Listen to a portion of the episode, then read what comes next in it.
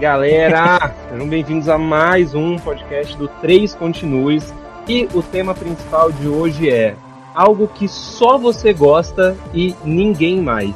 Eu já vou começar falando, né, que pelo visto, dentro do universo do Três Continues, algo que só eu gosto e ninguém mais é Age of Empires. Porque esse podcast, galera, é o famoso podcast da discórdia. Eu estou sentindo uma treta! Mas graças a Deus a gente conseguiu reunir pessoas para falar sobre Age of Empires, que é um jogaço. Então, por favor, comentem, compartilhem e demonstrem seu amor por Age of Empires. E primeiro aqui comigo tá um dos fundadores desse maravilhoso podcast, Santi. Fala pessoal, eu diria até além do que você falou. Não é que ninguém gosta de Age of Empires, ninguém gosta de RTS, ou jogo de estratégia no geral. Isso aí que, que tem que só você gosta e ninguém mais gosta? Qual que é seu guilty pleasure que todo mundo detesta e você ama amar? Será? Então, calma aí que eu tenho que. Apresenta outro cara que eu tô pensando ainda. Eu não sabia que você ia começar com isso. então vamos, vamos dar um tempinho. E, né, para fechar o time, nós temos o nosso primeiro ilustre convidado do Três Continue, que esse é o podcast da Discord, esse é o tema tá aqui para falar com a gente e mostrar um pouquinho do seu amor sobre Age of Empires. Roland, seja bem-vindo. Fala galera, obrigado pelo convite. É um prazer estar aqui participando e contar um pouco também da minha experiência jogando Age of Empires 2. Bom demais, bom demais. E aí, gente, já conseguiram pensar em algo que só vocês gostam e a maioria das pessoas odeia? Os diferentões? Eu, eu gosto de videogame dos anos 70. Só eu que curto essa porra mesmo. E um dia eu vou trazer esse cast aqui nesse, nessa porra e vocês vão ter que jogar esses carai. Eu, eu, participarei por respeito, mas assim, nem, nem a mãe do criador do, do Magnavox Odyssey gosta do, do Odyssey. É difícil. É isso aí. E você, Rolante, o que, que você gosta aí? Cara, uma coisa que só eu gosto. Hum, bom, é, pra quem não sabe, eu moro aqui na Alemanha e aqui na Alemanha o filme que eu gosto muito de assistir é Eurotrip.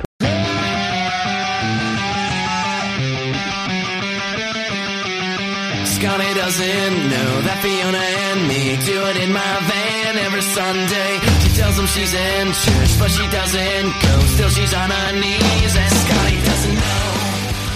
Mas todo mundo que, que eu conheço que é alemão aqui não gosta desse filme, nem minha esposa gosta, então eu acho que é uma coisa que eu gosto que as pessoas que convivem comigo não gostam. Eurotrip. Cara, Rola, muito obrigado por trazer Eurotrip nesse podcast, pelo amor de Deus, aí.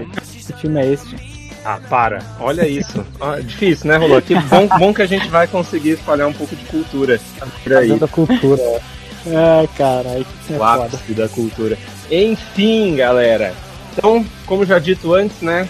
Hoje a gente vai começar a falar de um gênero, pela primeira vez que a gente vai falar de um gênero aqui no podcast do Três Continues, a gente vai falar sobre RTS e o escolhido da vez é Age of Empires. One.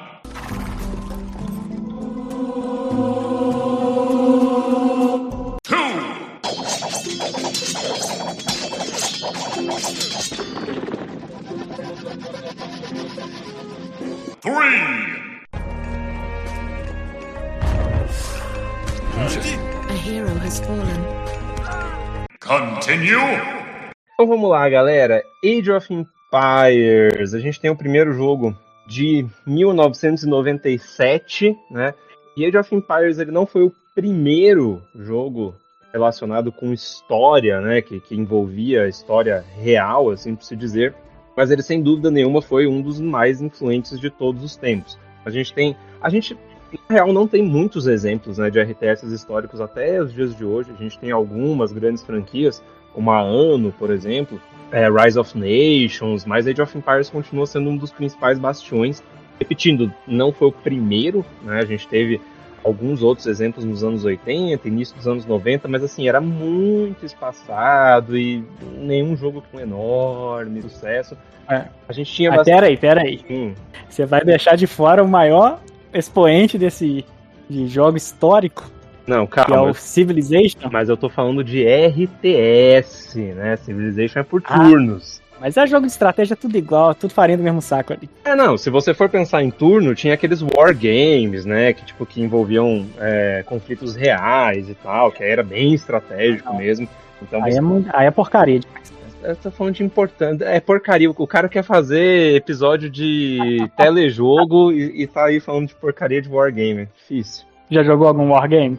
Cara, já, Eletrônico. já é ruim. Eletrônico. É, tipo assim, não é que é, ruim, ruim é, é muito, gente. é muito É. truncado, né? Mas, pô, mas é histórico. Mas enfim, RTS, voltando.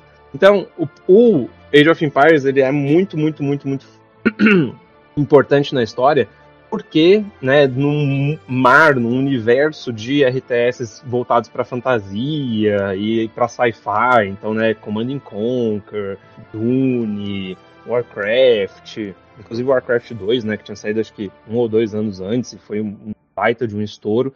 O Age of Empires ele tinha essa, essa ideia muito diferente, né, de tratar um pouco da história da humanidade. E isso é uma coisa que chamou bastante atenção na época. Chamou tanta atenção inclusive, né, a Microsoft ela foi uh, a, a publisher, né? Então ela foi a publisher junto com a Ensemble. E esse foi o primeiro grande, né? O Age of Empires foi o primeiro grande jogo da Ensemble. E eles fizeram meio que como um back project, né? Não, ele, não era o principal projeto da empresa na época, mas a ideia era tão interessante, né? Tão diferente que a Microsoft ela aceitou ah, publicar, né? E desde então ela, ela vem publicando até assumir, né? Quando a Ensemble fechou. E o, o, do- o grande sucesso veio por causa disso. Interessa pra vocês essa história de ser histórico ou vocês preferem tema mais de fantasia, mais de sci-fi? O que, que vocês acham? Bom, eu pessoalmente acho ah, de fantasia. Negócio de vida real, The Sims, não. Tá por fora. Cara, eu não ligo muito assim pra temática, se o jogo for bom.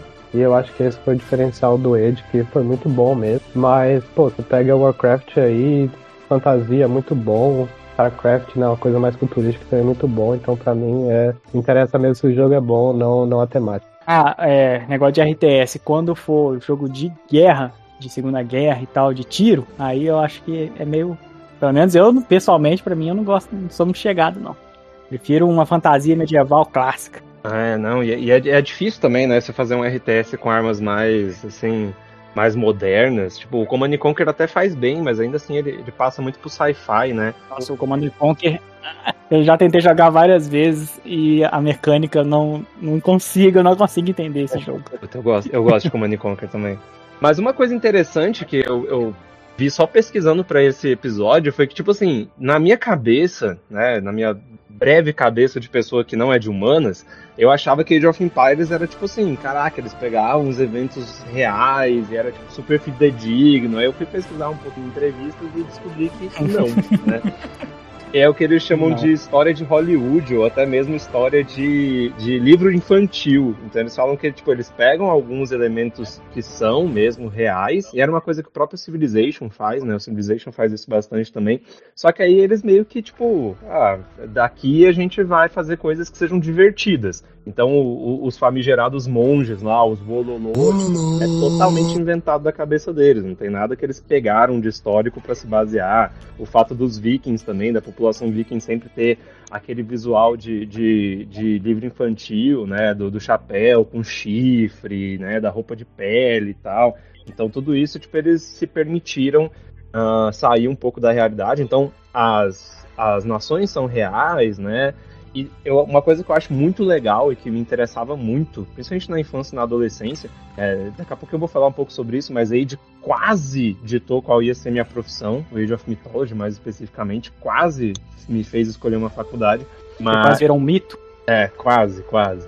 Mas é uma coisa que é legal porque os menus, né? Então os menus eles trazem informações que são bem reais. Então eles trazem histórias de batalhas, histórias da- das nações e tal.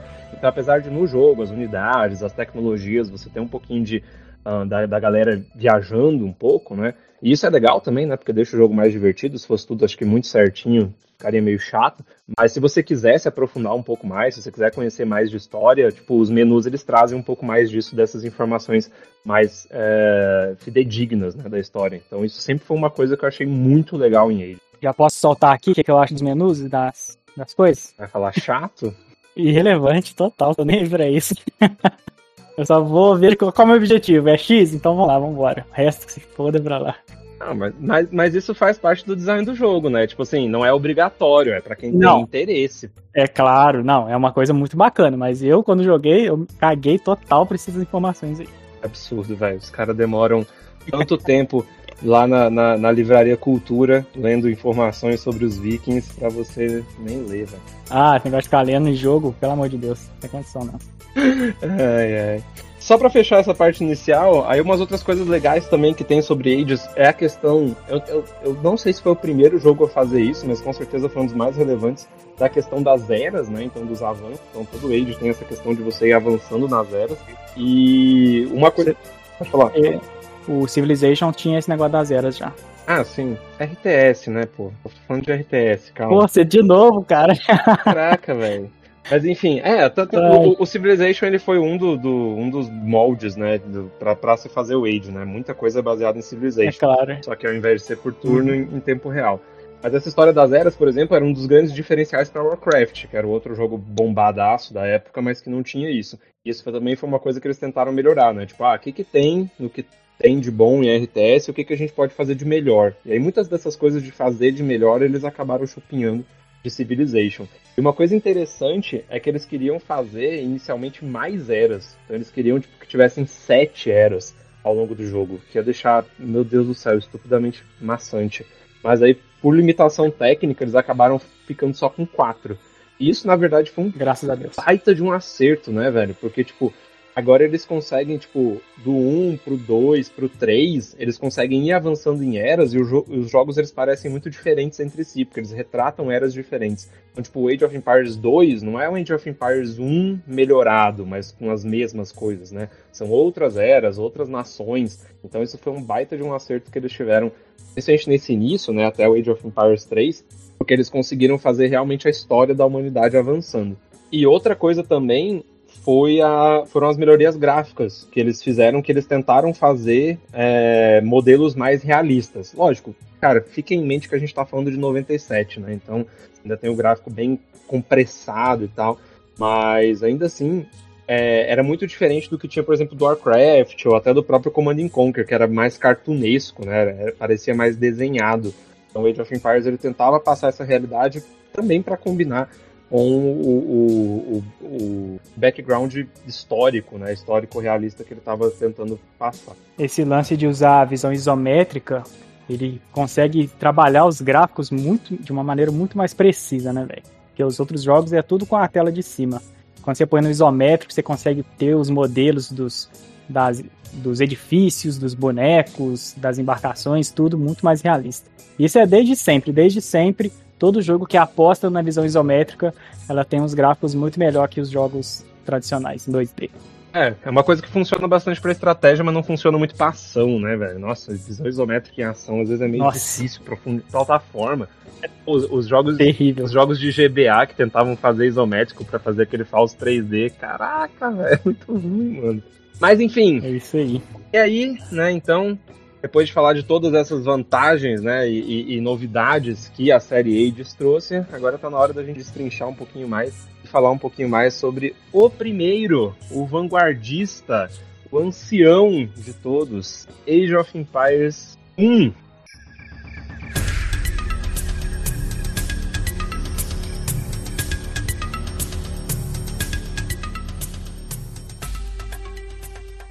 Isso aí, rapaz. Então, Age of Empires 1, lançado em 1997, o primeiro jogo da Ensemble Studios. Acho que eles não fizeram outro jogo antes. E eu que peguei pra jogar esse primeiro jogo. Então, lá já vou anunciar uma coisa, hein? Não gosto de jogo de estratégia e não foi esse jogo que me fez gostar de jogo de estratégia. Você pegou o antigão, antigão ou você pegou o Definitive Edition? Antigão, antigão, antigão, antigão, sem nem relar na DLC. Eu joguei a versão base mesmo. Que coragem.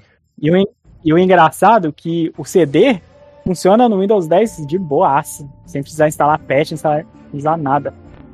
É uma das vantagens de ter sido publicado pela Microsoft, né? É, mas como assim, né? Não, porque eles, eles fazem, eles fizeram todo o suporte pro lançamento do jogo. Então provavelmente eles devem. Não, na época. Mas ele funcionar no Windows 10 de hoje é uma coisa assim muito maluca, né? Claro que a resolução máxima é 1024, aquela coisa toda, né? Nossa, Tá bom, ótimo, bom. Meu Deus do céu. Vou. Bom, então vamos lá. Bom, esse jogo aqui, o primeiro Age of Empires, ele foi anunciado, ele esse jogo aqui, o primeiro, Age of Empires, ele foi vendido como uma fusão de Warcraft e Civilization.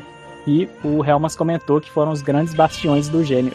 Então a ideia era usar os elementos de RTS que aparecia na série Warcraft junto com o conceito de um jogo que retrata a história, igual no Civilization, passando por eras e tal, e você vai evoluindo o, o seu império e tudo mais. Então, o, o jogo, ele, a equipe que desenvolveu o jogo criou um motor gráfico só para ele, então que o, o nome do motor é Game Genie, Game Genie, né? Que é um nome baião. Parece negócio de, de fazer cheat, né, velho? Tipo Game Shark. Sim, coisa. Cara, que nome porco pra um, uma engine, mas tudo bem, né? Game Engine não, não evoca nada, tá ligado? Eles criaram essa engine e o nome do o nome inicial do jogo era Dawn of Man, que era o nome do protótipo aí que eles estavam desenvolvendo. Ah, e essa, essa ideia de, de colocar elementos de RTS no jogo foi aparecer durante o desenvolvimento. Isso nem era a ideia inicial, foi tudo aparecendo na hora. Tá? Aí eles foram lançar o jogo em 1997, foi aquele estouro, foi um sucesso de vendas e tudo mais. E eu peguei pra jogar pra ver de qual é, pra ver o que, que tem nesse jogo de interessante. A ideia inicial deles era fazer um jogo de sobrevivência. Então era tipo um náufrago e aí ele tinha que coletar recursos e tal. Inclusive, essa ideia de coleta de recursos eles utilizaram bastante pra coleta de recursos do, do, do Age of Empires depois. Sim, sim. Coletar recursos é a praticamente a principal coisa que você vai fazer no jogo. Coletar recursos e lutar contra os inimigos. O jogo é basicamente é isso. Pelo menos pra mim, né? Que eu não sei nada de, manjo nada de estratégia. Deve estar jogando SimCity, então, em vez de, de Age of Ué, Empires. Não, a diferença do SimCity é que eh, a gente não luta. Mas eu ficava praticamente só gerenciando minha- meu império fodão e depois ia lá e lutava com os caras. E depois, no final da missão, eu tô lá cheio de, de exército, cheio de navio, cheio de coisa que eu criei. Que eu e sou rica! dizimava o exército inimigo. Tava tentando Eu combate. Ai, ai. Então vamos lá. Ah, o jogo, então, ele foi lá quando ele foi lançado, o jogo base. Ele tem três modos de jogo. Tem o modo campanha, que é o modo que eu joguei. Tem um modo de mapa aleatório, que você joga um mapa qualquer, que eu nem experimentei. Multiplayer também eu não experimentei, não joguei com ninguém. Então é só importante que tenha. Inclusive o, o modo multiplayer, ele funciona em LAN. Suporta até oito jogadores simultâneos no mesmo mapa, que era uma coisa muito maneira. Não sei se era normal ter jogo de RTS com tanta pessoa jogando ao mesmo tempo, né, velho? Mas imagina, oito jogadores no mesmo mapa, pequenininho, disputando os recursos. Nossa senhora, deve ser coisa insana, né? E detalhe que naquela época não tinha as facilidades de hoje, né? Pra poder jogar online, assim, no apertar de botão você encontra todo mundo. Trazer a galera, todo mundo pra sentar junto em casa e jogar, né? Isso, eu imagino que esse aí é o cenário mais que era mais comum. Mas geralmente o Case Nerd não ia conseguir arrumar oito pessoas pra jogar tudo junto na mesma casa. Isso aí era, era só uma possibilidade. Ninguém consegue reunir tanta gente assim, não. Na época, pelo menos, né? Poxa, hoje em dia é mais difícil ainda, velho. Reunir oito pessoas numa casa? Caraca, impossível, velho. É, mas online é fácil, um clique. Véi, tem gente jogando todos os jogos online. É, eu eu fico assim, gente, como é que tem alguém aqui disponível pra me jogar esse jogo aqui desconhecidaço? E tem lá um, um bando de caras jogando o jogo ao mesmo tempo comigo. A coisa mais mágica pra mim nesse negócio de mundo online é, é insano, né, velho? No modo campanha, o Age of Empires tem quatro civilizações, cada um com seu nível de dificuldade. A gente começa com a civilização egípcia, a grega, depois tem a babilônica e tem a civilização Yamato, que é a civilização tipo japonesa. Então eu joguei, eu joguei e finalizei a campanha egípcia, fiz todas as missões, show de bola. E a da grega eu parei mais ou menos na metade. E a babilônica e a Yamato eu nem relei. Que a grega já, fiquei, já sugou todas as minhas energias. Puta que Pô, pariu. a egípcia é tipo tutorial, né? Não, não dá nem pra considerar, velho. Fala isso não, filho da puta. Pô, tem missão pra caralho. Ah, Tem umas 12, 15 missões lá. Cara, mas é tipo assim, pegue os caras, colete 100 de madeira. Parabéns, você passou. O jogo- O jogo tava perfeito pra mim na na egípcia, mas quando foi pra grega já, já desgraçou a porra toda. Puta que pariu. É uma coisa legal de comentar já, porque, tipo assim, teoricamente, quando o Age foi lançado, um dos grandes alardes era que ele, tipo, ah, que a, a inteligência artificial, ela era igual um jogador, né? Então, tipo assim, ela tinha recursos limitados, ela tinha o Fog of War também, né? Então, tipo, o mapa era fechado para ela, teoricamente ela não sabia onde é que estavam as coisas. Mas, cara, o Age 1, tipo, mano, os bichos, cara, eu achei a inteligência artificial do Age 1 muito complicado. Muito, muito. Tipo, eles, eles sempre têm muito exército. Eles já começam com, tipo, apesar de, ah, questão de recurso e tal, eles geralmente já começam com o acampamento todo montado, né? Então com as defesas já todas montadas. Muito, muito injusto. E, véi, ó, pra vocês terem noção, na campanha egípcia eu joguei no modo fácil, e na grega eu joguei no modo facílimo, que é mais leite com pera. E mesmo assim foi suado. Puta que pariu, que jogo difícil do caralho. Não sei se o jogo é difícil ou se eu que sou muito ruim, entendeu? Agora eu tô entendendo você falando que juntava o exército, ganhava, derrotava os caras. Você viu que eu tô jogando errado, né? É, porque tá jogando no facílimo, eles É. dão tempo, né, pra você fazer as coisas. Ah, não, mas eu recebi uns ataques de vez em quando também. Ah, e isso era uma coisa interessante, porque eu acho que Age também foi, tipo, um dos primeiros jogos que dava pra, pra você fazer defesa com muro, não era? Exato, a primeira. É o primeiro jogo, na verdade, de estratégia que tem esse lance do muro. Build that wall! Build that wall! Nem investi em muro, não, tá ligado? Eu deixava. A minha, a minha estratégia era o seguinte: encontrar um mar. Cheguei no mar, eu, eu criava minha. Minha, meu cais, né? Colocava uma torre sentinela perto do cais pra poder atirar nos caras que chegar perto. E lotava de navio, ó, muito navio. Colocava navio na, na costa toda da ilha onde eu tava. Tinha navio pra quanto é lado. Parecia um filho da puta lá. Eu juntava todos os meus navios lá e destruía o cara rapidinho. Depois voltava cada um pro seu esquema. Cara, eu sou muito ruim de estratégia, velho. Eu fiquei assim, gente, eu sou péssimo. A minha estratégia é muito ruim. Bom, então, é, só pra explicar como é que o jogo funciona. Basicamente, é um jogo sobre coleta de recursos e combate, tá? A gente tem diferentes unidades. Tem unidade de combate, unidade de os aldeões que, que constroem e coletam os recursos. Ah, são quatro tipos de recurso principal que tem no jogo. Não sei como é que é nos outros que vocês vão falar. Mas aqui tem basicamente o alimento, que é o recurso mais básico, que a gente pega pescando, é, fazendo um negócio de fazenda, ahn, caçando e tal. A fazenda é o melhor jeito de pegar comida, essa que é a verdade. Ah, aí tem a madeira, que a gente vai desmatando tudo pelo caminho, é nóis. É o recurso mais fácil de pegar a madeira. Aí tem a pedra, que a gente vai minerando pedra, onde tem um, um montoinho de pedra assim. Não serve pra muita coisa não, serve fazer muro, parede, essas coisas assim. E o ouro, que a gente só consegue pegar em minas de ouro que, está, que é bem mais raro de conseguir. Ah, o ouro ele serve para fazer umas construções bem específicas e tal. Eu não sou muito fã de ficar coletando ouro, não. Tem uma a, a principal vantagem do ouro é fazer a unidade lá do do padre, né? O cara que depois eu vou explicar as unidades, mas o padre pra mim é topzera, rapaz. Vocês têm, o que você tem de falar do, do recurso? Os recursos nos outros jogos é igual? É a mesma coisa? É, no Age of Empires 2 os recursos são os mesmos, né? Comida, madeira, ouro e pedra. Ah, é, essa parte é igual. É, o, o Mythology ele tem só. ele só não tem pedra. Ele troca pedra por, por favor. E é que, é que é a coisa mais diferentona que tem em relação aos recursos. Mas aí quando a gente falar de Mythology eu explico um pouco melhor. Ah, beleza. Bom, é, o da pedra é o mais toscão mesmo. Mas é mais toscão porque você não construía muro, né? Que é uma estratégia muito importante no Age of Empires. Ai, mas aí que tá. Tem umas catapultas, os arqueiros, negócio, passa tudo por cima do muro. Por que eu vou ficar construindo muro? Construir muro não necessariamente é uma estratégia que todo mundo precisa fazer, né? Mas pedra, pelo menos no 2, é um recurso importante para você construir castelo. Sem pedra você não faz castelo, que é uma unidade importantíssima quando você passa para Castle Age. Acho que no primeiro não tem esse negócio de castelo, não. Pelo menos nas das duas civilizações que eu joguei, não, não achei, não. Entendi. Muro é vida, tá? Muro é, muro é, pra minha estratégia que é ficar fechado num canto construindo exército, muro é muito importante. Nada, navio é vida, navio de combate é a melhor estratégia que tem. Ah, então vamos lá. Então cada aldeão pode construir vários tipos de edifício, né?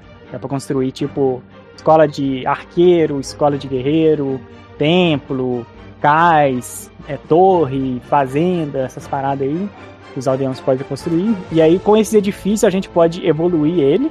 É, dependendo da era que você tiver, você pode evoluir. Ah, é, eu não expliquei o negócio da era, né? O que acontece? Você começa na era da pedra, né? É, você pode você tem algumas poucas opções de, de edifícios que você pode construir e poucas uh, unidades também. E aí, conforme você vai avançando na era, nas eras, dentro da mesma missão, dá para avançar nas, em outras eras. Tipo assim, para avançar para a era de uh, da idade da ferramenta, qual que é a próxima? Vamos, vamos supor, para poder avançar para a idade da ferramenta, você precisa gastar 800 de comida. Aí você automaticamente avança para a ferramenta. Aí disponibiliza mais novos é, edifícios, novas unidades você criar e tudo mais. E aí tem, aí você começa na idade da pedra, depois você vai para a idade da ferramenta, depois vai para a idade do bronze e idade de ferro. E a idade de ferro é a última. Então, se você estiver na idade de ferro, não tem mais como avançar. E aí você já pode construir a maioria das paradas. É isso, isso é uma representação bem do início, né, da, das civilizações, então, da, da, descoberta de novas ferramentas, de como utilizar novos elementos. Então, é, é bem legal, porque tem um pouco de relação, então, a, além da, da, dos recursos, né, uma coisa que você vai avançando também, quando você avança as eras, é você ir podendo melhorar as unidades que você já tem. Por exemplo, no 1 tem o cara com bastão no início. Aqui você pega a ferramenta, você já consegue fazer ele com machado. Então dá pra você ir evoluindo suas unidades. Isso, isso aí. Exatamente. Falou bonito. Ah, bom, é, sobre as unidades. A minha unidade favorita de criar é, é o barco, que eu já falei, né? O barco de, de guerra, navio de, de combate. Construo cais e faço uma tonelada de navio de combate para poder matar todo. Eu conquisto praticamente o oceano primeiro, depois eu vou atacar o inimigo. Aí o que, que, acontece? Quando eu tô atacando o inimigo na terra, fico lá com um quilo de, de barco de combate completamente inútil. Que não tem como destruir, não tem como fazer nada, né? Aí fica lá parado, esperando a, a vida continuar. Então a minha estratégia ela é muito ruim por causa disso. Não tem como destruir unidade no Age of Empires 1? E tem, eu não consegui encontrar. Se for, se for muito secreto, ou eles nem sequer ensinaram. Mas eu acho que não tem como destruir. Destruir a sua própria unidade? Não tem como destruir a própria unidade, nem o próprio edifício. Pelo menos no Age of Empires 2 que eu jogo, é só você apertar Delete. Selecionar e apertar Delete. E é isso que sim. É. O, o ruim é porque, tipo assim, tem um, existe um limite de populações que você pode ter, né? E esse limite vai aumentando a cada era, o tanto de casa que você constrói. E às vezes você tá lá cheio de barco, inútil, não pode destruir eles e não tem o que fazer. Aí você tem que ficar construindo casa. Até alcançar o limite, que eu acho que é até 50 tipos de unidades que pode ter no mapa. Por civilização. Porque tem várias civilizações do mesmo mapa. É, disputando território, recurso e tudo mais. Um, aí tem essa unidade do barco, que é a minha favorita. E tem a unidade do arqueiro, que pra mim é o melhor tipo de combate. Eu praticamente não invisto nada de de corpo a corpo, né? Do cara da espada, da faca, espada escudo. O negócio é arquearia, 100% arqueiro. Chega aquele monte de arqueiro e laga, laga, laga, laga. Solta flecha nos inimigos tudo e já era, rapaz. Também visto em catapulta para poder destruir os edifícios. E catapulta, cara, é muito bom a catapulta, mano. Ela, vai, ela acerta as unidades muito de longe. Então você vai só jogando pedra assim e vai destruindo os edifícios dos inimigos. E às vezes tem aquelas torres é, sentinela que fica atirando nos caras que chegam perto. E a catapulta lá de longe consegue destruir a, a torre sem suar, meu filho. Bom demais. O ruim é que quando ela é atacada, ela é destruída rapidinho. Uma merda. Mas qual a unidade que eu gosto aqui? E, claro, a unidade aqui, uma das unidades que acho que todo mundo curte é o do o padre, né? O padre faz tipo assim um. e aí ele traz uma unidade inimiga pro seu lado, sacou? Então, tipo assim, ele pode trazer um arqueiro, um cavaleiro e até um edifício, dependendo da era que você tá e se você investiu no templo lá, nas melhorias. Então, ele pode até trazer um edifício do inimigo pro seu lado. Então, é muito bom. Tipo assim, a minha estratégia geralmente envolvia ter esse conjunto de unidades com vários arqueiros, catapultas e sempre um mago ali, um ou dois magos, mago não, padre, né? Para poder fazer aquele fazer aquele discurso lá, encher a, a ideia da cabeça do inimigo e trazer ele pro meu lado. Isso aí é uma ideia errada.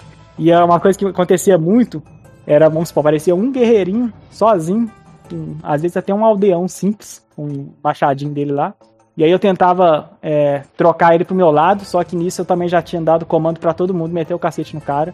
Aí, eu, aí já vinha catapulta e tiro e bah, o cara morria em dois tempos, nem dava tempo dele, dele vir pro meu lado. É, só, só pra, pra comentar antes esse negócio do, do, do monge, né? Do, do, do Olulô.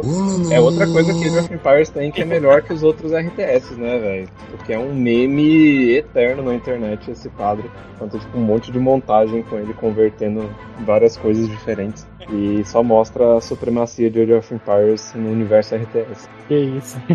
Eu nem conhecia esse meme, eu só fui conhecer quando eu tava jogando. Muito engraçado. Ele também fala o Ololô no Age of Empires Sim, 1? sim. Fala. Desde todos, o 1. todos os, os unidades falam alguma coisinha lá. Aí eu, o padre já fala. "Olololololo". Muito engraçado. velho. É, o Ololô continua no Age of Empires 3. Mas eu ia comentar uma coisa, que o monge, ele, não sei se ele chegou a fazer isso, mas o monge, além dele converter as unidades, ele também é útil, porque ele é a única unidade que pode pegar a relíquia e levar de volta pro monastério. E aí quando você tem relíquia no seu monastério, você ganha dinheiro, é, automaticamente, passivamente. Então, tem algumas mecânicas nesse jogo que eu não consegui entender pra que, que serve. A relíquia é uma coisa praticamente inútil pra mim, porque, ah, pelo menos na campanha egípcia, a única parte que tem relíquia é tipo assim: pegue a relíquia do inimigo e traga pro seu lado. Na hora que você faz isso, a missão acaba. Então você nem vê o efeito da relíquia. Aí tem uma outra missão lá que é tipo assim: construir uma maravilha. Maravilha, Rogério, que maravilha! Aí você vai lá começa a construir uma pirâmide, né? Junto aquele mutueira de aldeão construindo a pirâmide, bah, demora um tempão. Aí na hora que a pirâmide fica pronta, acabou a missão, não serviu de nada, nem sei pra que que serve. Eu só fui conseguir fazer uma maravilha na campanha da grega. Aí eu fiz uma maravilha, eu achei que eu ia ficar topzera das galáxias e acabar com o inimigo assim, absurdamente. Eu não vi diferença nenhuma. Eu falei, que bicho, merdas. Pra que que serve maravilha, gente? Explica pra mim. Então, o Maravilha, né? É, primeiro que é um prédio único, de cada civilização tem o seu design, e ela depende muito do, do modo de jogo que você está jogando, né? Se você está jogando no modo que permite construir maravilha, então, então quando você construir, tá ali jogando multiplayer, você constrói sua maravilha, ele fala assim, beleza, você construiu sua maravilha, é, daqui dois mil anos você vai ganhar o jogo. E se ninguém destruir aquele prédio antes, você ganha o jogo, mas é só isso que ela faz. Ela ganha o jogo pra você se você tiver num modo que, que permita isso. Que normalmente não é o modo que todo mundo joga. Que são dois mil anos no jogo. Cara, eu não sei se são, sei lá, tipo 20 Eu acho- minutos, meia Eu acho hora, que é alguma tipo coisa 20 assim. minutos mesmo. É. E as, as relíquias é a mesma coisa, assim, tem modo de jogo que se você capturar todas as relíquias do jogo, é, ele tem o mesmo efeito da, da maravilha, que você ganha o jogo ali, sei lá, daqui uns dois mil anos, se ninguém destruir o seu mosteiro e roubar suas relíquias. Mas será que isso é desde o primeiro? Sim, sim. Isso é desde o primeiro porque isso era uma, uma coisa também que os desenvolvedores queriam, que também foi chupinhada de, de Civilization. É tipo ter mais de uma maneira de ganhar o jogo. Então, o Civilization tem, né, tipo, ah, pela guerra, pela diplomacia, pela evolução científica. Então eles também quiseram tentar fazer uma coisa parecida, tipo de ah, não só tipo destruir todo o inimigo é o jeito de ganhar o jogo. Tem outras maneiras, tipo, então você pode só ficar se defendendo, coletando recurso, porque essas maravilhas geralmente elas gastam um recurso pra caramba, se eu não me engano é mil de cada recurso, até um pouco mais. É. Isso. Então, tipo, e aí, além disso, tem um tempo que você tem que ficar defendendo. E quando você constrói uma maravilha, tipo, seu inimigo ele é avisado. Tipo, ah, fulano construiu uma maravilha. Torna-se o objetivo do inimigo tentar destruir essa maravilha pra evitar a pessoa de ganhar o jogo. A estratégia do Real, mas com certeza é fazer um muro em volta da maravilha, né? Claro. Não só é um muro e 10 e 10, 10 torres de vigia em volta. Só pra, só pra terminar o negócio aqui da, da relíquia, outra coisa também, tipo assim, é importante você ter relíquia, principalmente se tá jogando no modo multiplayer, é, porque a parte, quando o jogo começa a demorar muito, você fica sem ouro no mapa, então a relíquia passa a ser a única maneira de conseguir ouro. Ah, é, porque tem o. Tem os navios comerciantes também, que eles trocam alimento, madeira, pedra por ouro. Só que aí seu navio tem que ir lá no cais do inimigo, e aí quando ele volta, ele, ele volta com ouro. É, isso aí se você estiver jogando em time, né? Daí, aí você pode fazer comércio com o pessoal do seu time. É verdade, tem razão. Não tem mercado? É, no 1 eu, eu acho que não tem, mas no 2 não tem, tipo, que você tipo constrói um mercado e, e aí você tem tipo uma caravana que vai indo pro centro da cidade coletando ouro? Tem, tem, é isso. Não, mas tipo, mas sem precisar ser num aliado, tipo, na sua própria. Não, no primeiro não, Não, tem, no, não. primeiro, no primeiro eu tô ligado que não tem. A gente constrói mercado no 2, mas eu nunca vi de fazer comércio consigo mesmo. É, talvez seja do Mythology. O Mythology tem um, um prédio que é tipo um mercado. Aí você constrói ele longe da sua, do seu centro de cidade, e aí, tipo, você pega uma caravana e fica levando, tipo, do mercado pro centro de cidade. E aí esse caminho que a caravana faz vai gerando ouro. Top. Assim, é, o que o mercado faz é que às vezes é muito útil, é que você pode trocar recurso, né, por ouro, ou comprar outros recursos por ouro. Então acaba que se você tiver com muita madeira e pouca comida, você pode vender um monte de madeira e comprar comida. Mas aí quanto mais você faz isso, mais o preço do produto que você tem em excesso diminui. Então, tipo assim, se você no começo dava 100 madeiras e ganhava, ah, sei lá, 100 de ouro, lá pra frente você vai vender 100 madeira e vai ganhar 20, 15 de ouro. Age of Empires ensina o capitalismo na sua cara. Exatamente. O mercado no primeiro é só uma construção pra, pra poder liberar a fazenda e mais umas paradas lá. Só serve pra isso. É, você comentou um negócio de diplomacia, me explica como é que funciona a diplomacia, porque basicamente eu abro a tela de diplomacia no primeiro, aí tem lá todas as civilizações listadas, que tá no mapa na hora comigo, né? Aí tem alguns que é inimigo, outros é aliado e outro neutro. Aí beleza, eu falo assim, ah, eu vou marcar todo mundo como aliado pra gente poder ficar fodão, e depois eu marco todo mundo como inimigo e destruo todo mundo. Ah, inocente! Que inocência, Lecão! Que inocência! Só que aí se eu marco o cara como aliado, tipo, o cara continua me atacando, velho. Não, filha da puta, eu sou seu aliado. Muito inocente. Como é que, porra, como é que funciona Muito esse caralho? inocente, muito inocente. Ah, explique. Cara, eu vou falar pra você que eu também não uso muito essa de diplomacia, porque eu jogo basicamente só online. E ali, tipo assim, se começou o jogo 2 contra 2, vai ser. vão ser esses times até o final. Né? Quer dizer, você não vai virar do, do oponente o multiplayer online. Ah, mas a diplomacia, mesmo assim, é importante, tipo assim, não para você tentar mudar o inimigo pro seu time, né, no multiplayer online, mas às vezes você, o seu parceiro tá precisando de madeira, você pode usar a janela de diplomacia para transferir madeira para ele. É, na, na campanha a diplomacia não funciona muito bem, justamente porque tipo, você tem objetivos e tipo, né, não dá pra você resolver transformando todo mundo em, em seu amigo. Então, eu acho que a diplomacia ela funciona melhor, tipo, nessas, nesses campos que são no multiplayer mesmo, né? Que você tem, tipo, telas que são 8 contra 8. E aí você vai fazendo, tipo, diplomacias com, com quem vai te interessando e tal, e vai montando times.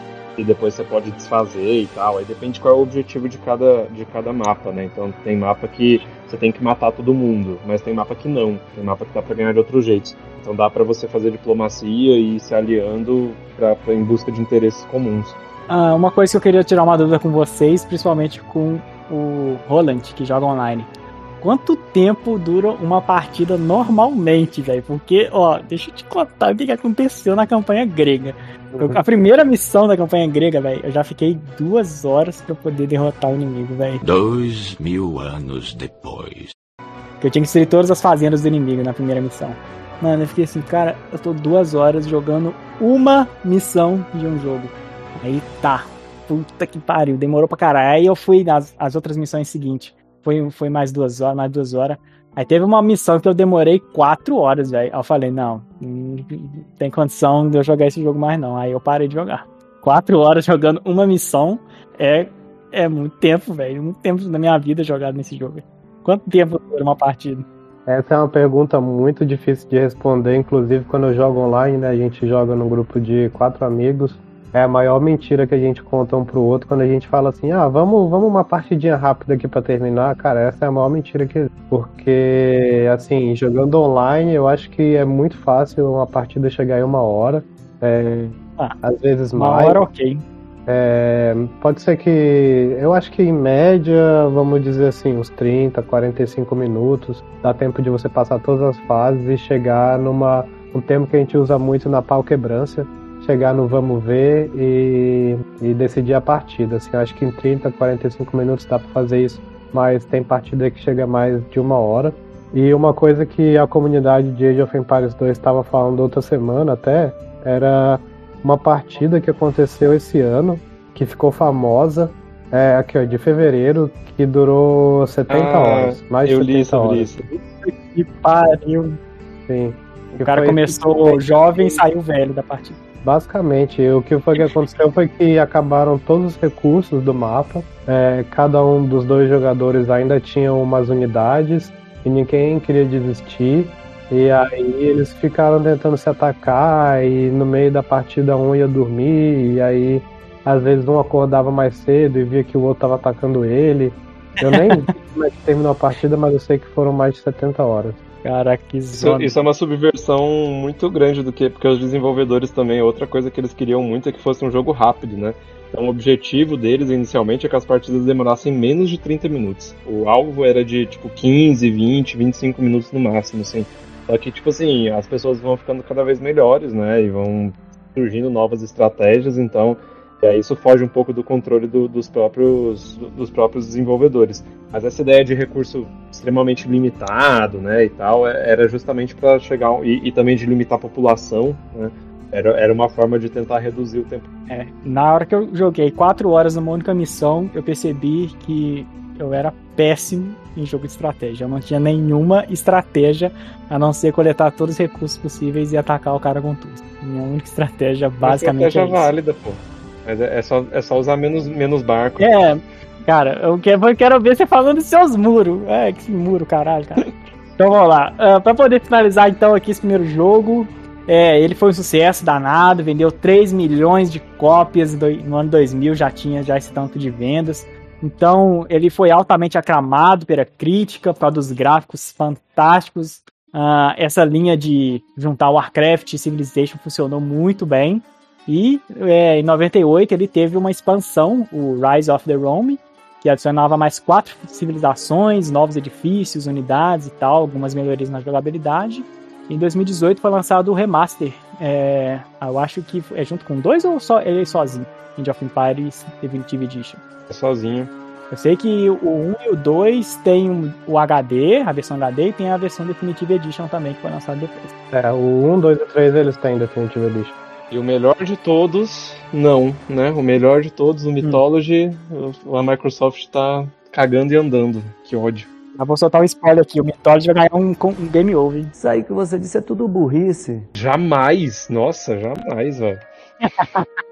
É, o 1, ele, ele levava muito a sério, tipo, acho que era uma questão de limitação também, né, que era o primeiro jogo que foi lançado, mas ele era muito focado em o, o que você falou e, e que dá esse senso de repetição, né, tipo, de coletar recurso e destruir exército, coletar recurso e destruir exército. Aí, a última Isso aí. campanha, que é a campanha Yamato, é um pouquinho mais diferente, porque daí, tipo, já tem fases que você já tem o exército pronto, você só tem que, tipo, explorar mapa e tal, e o Rise of Rome também. Então, tipo, já, já tem algumas missões que são um pouquinho mais diferentes. Tipo, missão de destruir só alguns locais. Então já, já começa a dar uma, uma variedade, mas ainda assim, o Age of Empires 1 ele é, ele é marcadamente conhecido por ser um jogo bastante repetitivo, de ter poucas dinâmicas diferentes de, de missões e de fases, principalmente na campanha. De bola. Eu senti isso mesmo, ele é repetitivo, mas o que me frustrou mesmo é ficar muitas horas numa mesma missão. Mas, né, apenas dois anos depois, se eu não me engano, foi no ano seguinte, foi dois anos depois, né, ele atrasou. É, surgiu um jogo que consertou basicamente tudo e expandiu absurdamente o escopo, que foi Age of Empires 2.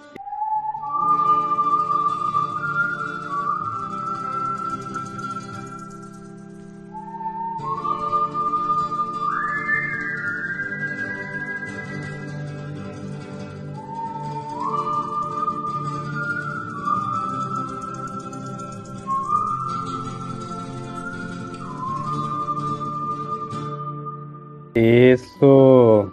Age of Empires 2, né? Com certeza é o melhor jogo que está sendo discutido hoje à noite aqui nesse podcast.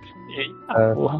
Ele foi lançado, é, como o Helmut falou, em 1999, com um ano de atraso. É, o nome, inclusive, não era só Age of Empires 2, era Age of Empires 2 The Age of Kings. E ele já vinha com 13 civilizações de quatro regiões diferentes, né? Ali você tinha já civilizações da Europa Ocidental, Europa Central, Oriente Médio e Leste Asiático, além de cinco campanhas é, em single player. E o sucesso dele foi, foi tão grande que em menos de um ano depois já foi lançado a primeira é, expansão, chamada The Conquerors, que adicionou mais cinco civilizações, mais quatro campanhas novas, é, novas tecnologias e tecnologias únicas para cada civilização. Meu Deus, E aí- parece, que o, parece que o jogo ficou ex- exorbitadamente exagerado de tantas opções que tem. Puta que pariu. Só vai melhorando, cara. Só vai melhorando. O- uma, uma coisa que é importante de falar dessas tecnologias únicas que o Roland citou é porque, tipo, no 1 não tinha. Tipo, assim, as civilizações elas tinham unidades diferentes e tal, mas elas eram majoritariamente, tipo, cópias da- das mesmas características de outras. Então, tipo, ah, tinha o cavaleiro que era bom. Mentira. Tem de mentira nisso? Tem. Mentira. Tem, é mentira. Porque tem a. a- na grega eu encontrei novas unidades Mas que não que tinham é, egípcia. tá, é porque você jogou a campanha egípcia, tipo, que era só o tutorial. Mas tudo que tinha na unidade. Não, mas tudo que tem na unidade egípcia, tipo assim, ah, um cara que vai ser, tipo assim, sei lá, o, o infantaria pesada, ou o cavaleiro X, vai ter uma, uma contrapartida em outras nações, tipo, que é muito parecido. As características são muito parecidas, entendeu? Ah, Então, tipo, as unidades são diferentes, mas as características são muito parecidas. Então, no final das contas, você tem nações que são diferentes, mas que elas não mudam muito o estilo de jogo. Não Pode ter uma mudançazinha aqui e outra ali, mas, mas tipo, não- isso não impactava muito na gameplay. Porque o, o, o balanceamento vinha muito essa questão das unidades serem parecidas. Que era algo também que era bem presente em Warcraft, né? Warcraft também tinha essa questão das unidades serem muito, muito, muito parecidas. É, humanos e orcs era a É, mesma coisa. exatamente. chama- E aí o 2, ele já trouxe essas tecnologias únicas. E, e principalmente linhas de tecnologia, né? Que, que, tipo, que só determinadas nações podiam avançar. Isso já trazia uma variedade no gameplay. Exatamente. Assim, já que está nesse tema, né? é, Assim, as civilizações, como o Helmut falou, elas se diferenciam principalmente pelo acesso a tecnologias, e aí você tem a árvore tecnológica, né? é, que cada civilização tinha acesso.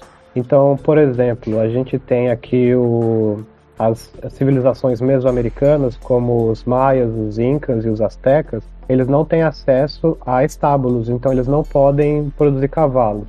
Os búlgaros, por exemplo, eles não têm acesso à última evolução da infantaria, né? Que é, a- que é como assim, um soldadinho que caminha. E o- os turcos, eles não têm a última evolução dos arqueiros. Então, assim, isso é uma maneira que as civilizações se diferenciam.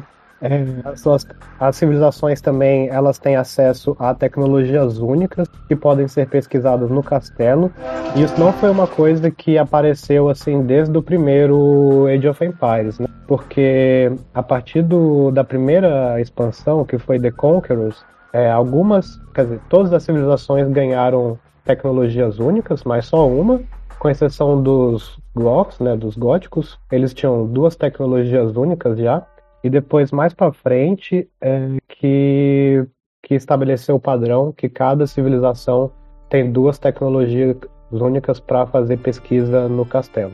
Isso aí veio mais para frente. Ah, deixa eu ver. Além disso. É, e aí, como o Helmans falou, né, das, de fazer pesquisa, você tem prédios no Age of Empires 2, como Blacksmith, como a universidade, que você pode ir pesquisando melhorias para você melhorar os, os ataques da- dos seus exércitos, para você ah, melhorar os seus prédios, para você produzir prédio mais rápido, para você ter acesso a, a novas unidades. Isso aí são coisas que você pesquisa no Blacksmith e na universidade, que também é diferente para cada civilização. Você pesquisa as melhorias só na universidade? Você pesquisa melhorias em, na universidade, você pesquisa. Tipo assim, a universidade é um prédio só de pesquisar melhoria, ah, mas você também pode pesquisar no Blacksmith, né? E no Blacksmith, basicamente, você melhora o seu exército. Assim, você tem upgrades para arqueiros, para unidades do estábulo e para unidades de infantaria. Quanto à universidade,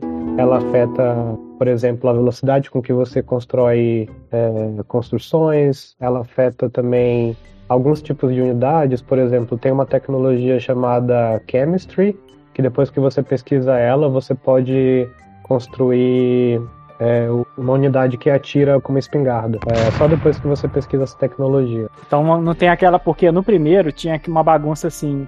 Qualquer, é, qualquer edifício dava pra você pesquisar uma melhoria nele. Por exemplo, no cais, você melhorava uh, um próximo item para um barco mais top. Tal, e, a, e a melhoria ficava dentro do cais mesmo. É, coletar recurso de é, local de armazenamento. Você aprendia como construir torres pelo local de armazenamento. Entendi. Então, ele concentra então as paradas ou ainda continua espalhado? Não, não, não concentra, fica espalhado, né? Eu tava falando ah, do Blacksmith da universidade porque são prédios cujo único objetivo é pesquisar melhorias. Ah, pode crer. É. E claro, você constrói um barracks para poder produzir infantaria. Lá você também pode evoluir as suas unidades de infantaria um pouco mais. É... Ah, além disso, uma outra coisa interessante que acontece no Age of Empires 2, outra maneira de você diferenciar é, duas outras maneiras né, de você diferenciar as, as civilizações. Uma delas é que algumas civilizações podem construir prédios únicos. Por exemplo, um prédio que eu acho muito da hora é a Feitoria, que é um prédio dos portugueses. E é tipo assim, quando você constrói a feitoria, ela começa a te dar recurso de graça e uh, em contrapartida você perde, assim, você perde é, diminui o seu número máximo de população, sabe? Eu acho que se você constrói uma feitoria, se não me engano, ela ocupa a população de 5 pessoas. Então, se o máximo da população era 200, agora vai ser só 195. Se você deletar ela. Se você deletar ela, você ganha de volta a possibilidade de, de construir mais unidades. Aí é bom. É. Inclusive é uma estratégia dos portugueses, por isso que é chato jogar contra português em jogo que dura muito tempo, porque acabam os recursos do mapa, mas eles ainda têm a feitoria. É, e outra maneira que se diferencia também as civilizações é porque algumas unidades de determinadas civilizações são mais fortes naturalmente do que é, a mesma unidade em outra civilização. E um exemplo, por exemplo, nos Incas, uh, eles têm é, villagers, né, aldeões mais fortes do que o resto da galera, então é uma estratégia, às vezes, com o Inca, você já no começo do jogo partir para porradaria só com seus aldeões. Uh, outra estratégia, deixa eu ver, interessante também, tem o, os persas, eles têm um town center mais forte que o dos outros town centers, né, das outras civilizações. Então, uma estratégia muito engraçada é que você pega seus aldeões, leva para o lado do town center do inimigo deleta o seu town center e começa a construir outro lá do lado do inimigo, porque daí o seu town center vai destruir o town center. É, mas o a a cidade ataca a outra automaticamente assim? É, porque o town center, quando você tem aldeões, né, quando você tem qualquer unidade dentro dele, ele começa a soltar flecha em quem tá perto, assim, qualquer inimigo perto. E daí a ideia é você construir um town center, colocar os seus aldeões dentro dele, e daí ele vai começar a atacar o town center do inimigo. E como o town center do, da civilização persa tem mais vida que, que o das outras civilizações, e daí você acaba destruindo o town center. Ah, isso aí eu acho que é uma melhoria que teve no 2, porque no primeiro não tinha como colocar a unidade dentro de edifício, não. A ah. unidade ficava fora e o edifício ali. O máximo que dá pra fazer é colocar os caras dentro do navio de transporte, para poder levar ele para outra ilha. Agora, colocar ele dentro da cidade, assim, dentro do, das paradas, não pra fazer isso, não. Essa estratégia é, é muito o que eu falei de subversão do que o, os desenvolvedores queriam, né, velho? Tipo, duvido que um desenvolvedor pensou. Ah, velho, vamos, vamos, os caras vão ter a chance de construir aqui um centro da cidade do lado do outro para destruir o centro da cidade em dois minutos de jogo, velho. Ninguém pensou nisso, certeza, velho. Cara, e o legal dessa, dessa estratégia é que você só pode construir um town center a mais quando você chega na terceira época, né? Que é Castle Age. Só que se o seu town center for destruído, você pode construir um outro para substituir ele. Então o que o pessoal faz? Eles deletam o próprio town center para poder construir outro. Ah, é uma dúvida. Ah, quais são as eras? Você falou um nome diferente aí. Não é igual no primeiro, não? Desculpa, eu acho que eu não falei isso ainda. É, são quatro eras, de novo. Você começa uhum. na Dark Age, depois você passa para Feudal Age, depois você passa para Castle Age e finalmente a Imperial Age. Ah, é tudo medieval então.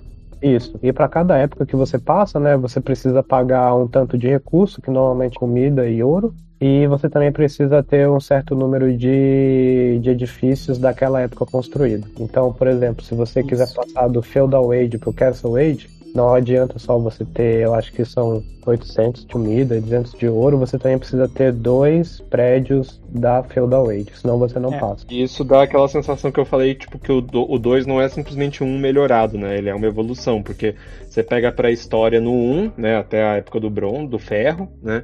E aí do 2 você já começa na época feudal, então você já tem um avanço aí pela, pela história. E o que, que acontece no 3?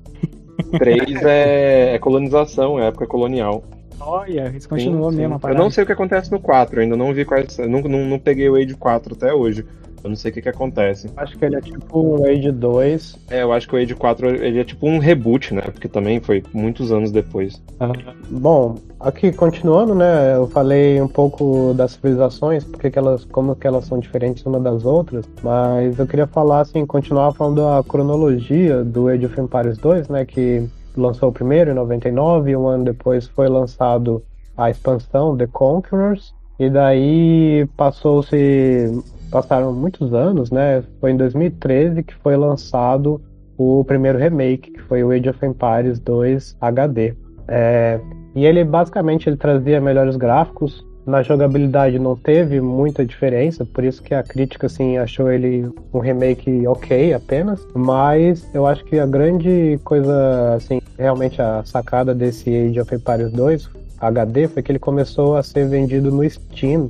Então você passava a ter o. Quer dizer, você como jogador de Age of Empires 2 podia contar com a infraestrutura do Steam para poder fazer partidas online. Trouxe o Age of Empires 2 para a época do para a época do jogo online mais forte. Um, e um fato interessante é que ele não era mais desenvolvido pela Ensemble, mas é, ele era produzido aqui. O HD, ver. né, que você tá falando. A Ensemble Isso, o fechou. A Ensemble É. fechou Ah, em 2009.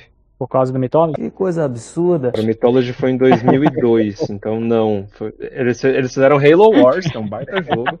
Aí eles fecharam, eles foram adquiridos pela- em totalidade pela Microsoft. Aí eles viraram Microsoft Eles não fecharam. Não, é, mas tipo assim, fecharam. a, a Ensemble como uma unidade fechou.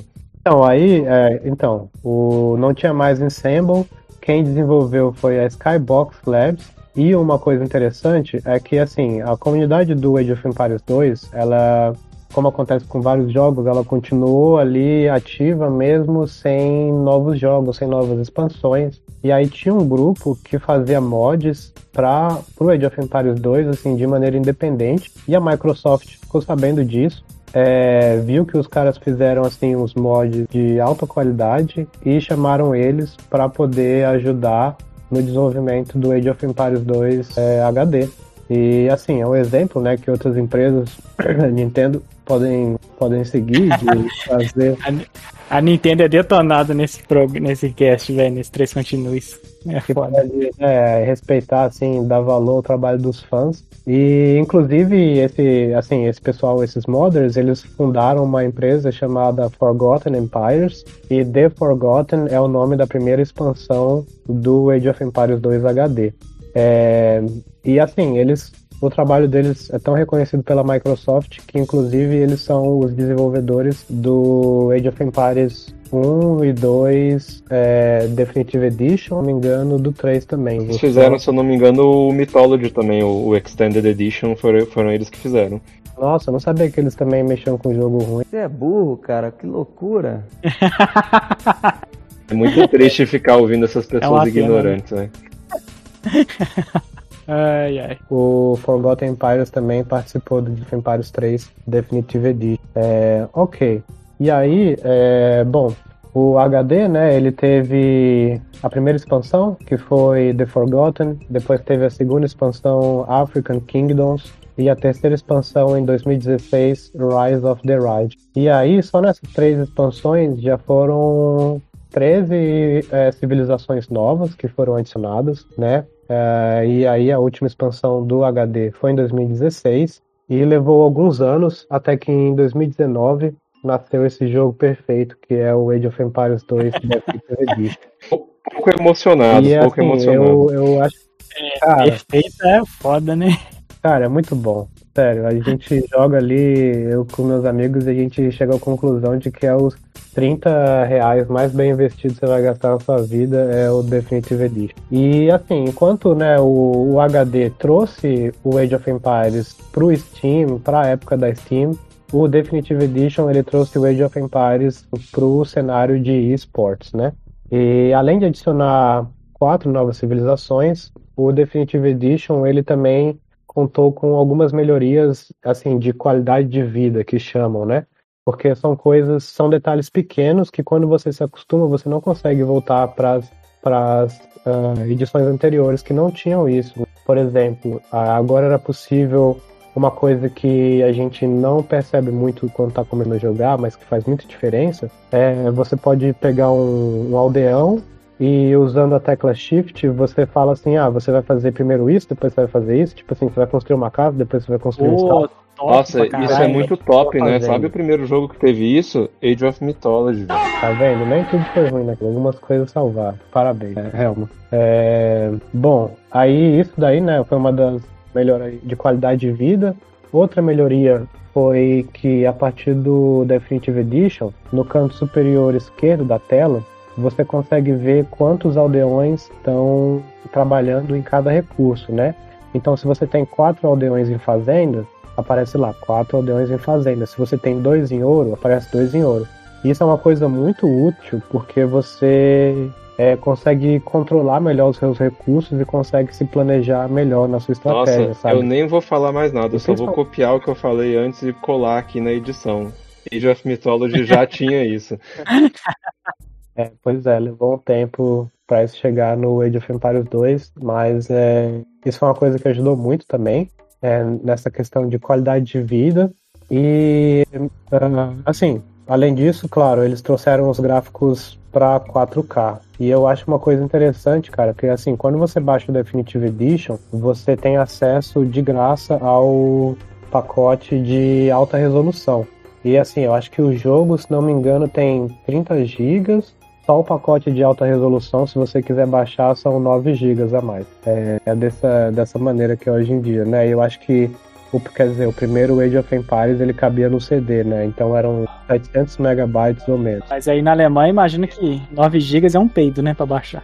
Cara, pior que a nossa internet aqui não é tão boa quanto Oxi. a gente espera. De verdade. E é, e é bonito, né, velho? É, o, o, gráfico do Definitive Edition. Eu joguei o do 1, né? No, o do 2 eu não cheguei a jogar. Mas é muito bonito, cara. É porque é o melhor que tem. É muito bonito.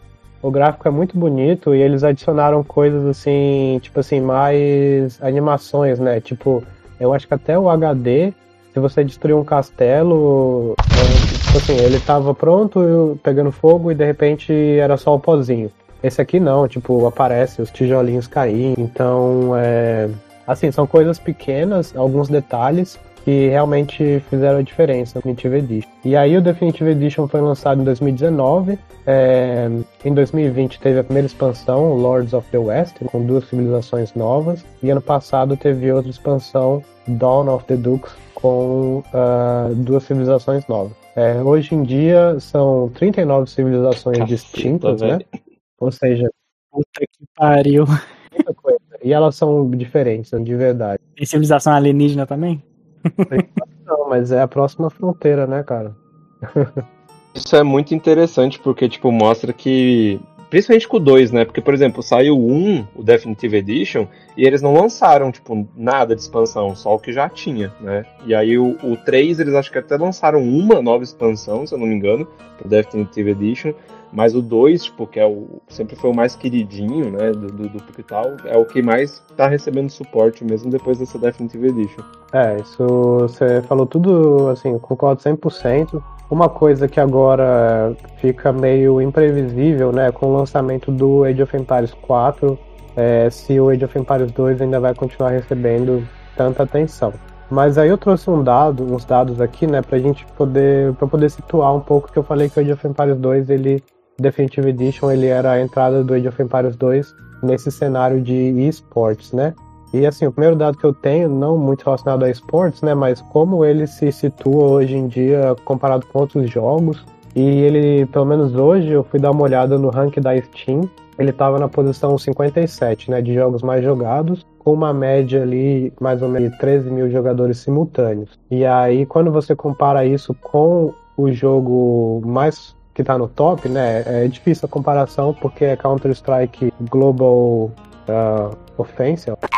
Isso. E ele, ele chega ali fácil a 400 mil jogadores simultâneos. Mas esse, ele tá, ele é o RTS mais alto no ranking ou, ou tem um outro melhor que ele no ranking? Nossa, é boa pergunta, cara. Não vi, eu posso dar uma olhada enquanto a gente. Mas Beleza. eu acho que assim, é um jogo de 20 anos, né, que consegue estar ali no top, no top 100 da Steam. 20 anos é assim também, né? Oi? O jogo, o jogo o original é de 20 anos. Esse Definitive Edition tem várias paradas aí. Várias novidades, melhorias. É, tem muitas melhorias mesmo. Ahn, deixa eu ver aqui. Assim, e daí eh, junta com o fator comunidade, né? Que é uma coisa que eu queria muito trazer, assim, porque eu não cresci jogando Age of Empires 2. Eu fui começar a jogar no começo da pandemia com uns amigos meus. E, e aí eu sou muito, eu era muito ruim, cara. Assim, eu continuo ruim, mas eu sou menos pior que Você constrói, você constrói muito barco, Roland, também? não, a gente passa longe. E você constrói muro também? Muro eu construo. Opa! Falou minha boca.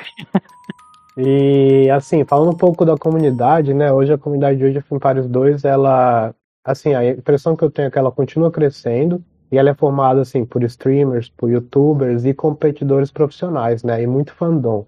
Assim como você vê também outros jogos mais populares, como LoL, Fortnite. É, o interessante da cena competitiva é que você tem pessoas jogando que são de gerações diferentes. né? Quer dizer, um dos caras mais famosos, assim, dos competidores de Age of Empires mais famosos, se chama Daut. E ele começou a jogar torneio em 2003, né? Ele é de, ele nasceu de 1985, ou seja, ele começou a jogar torneio em 2003, ainda na primeira versão do Age of Empires 2, e ele ganhou um torneio ano passado, sabe?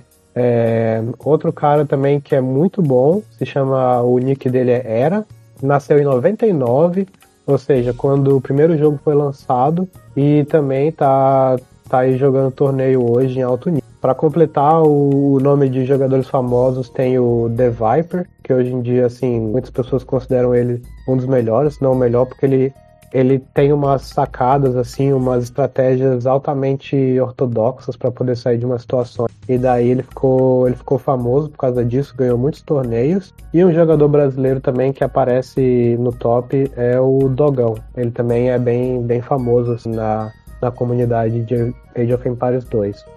Roland, deixa eu te perguntar uma coisa é, pra Não. saber se tu sabe. É, esses caras, tipo assim, que, que jogam, né, tipo, esporte, essas coisas, eles têm, tipo, uma nação que eles preferem ou é muito de acordo com o mapa, com quem eles vão enfrentar e tal?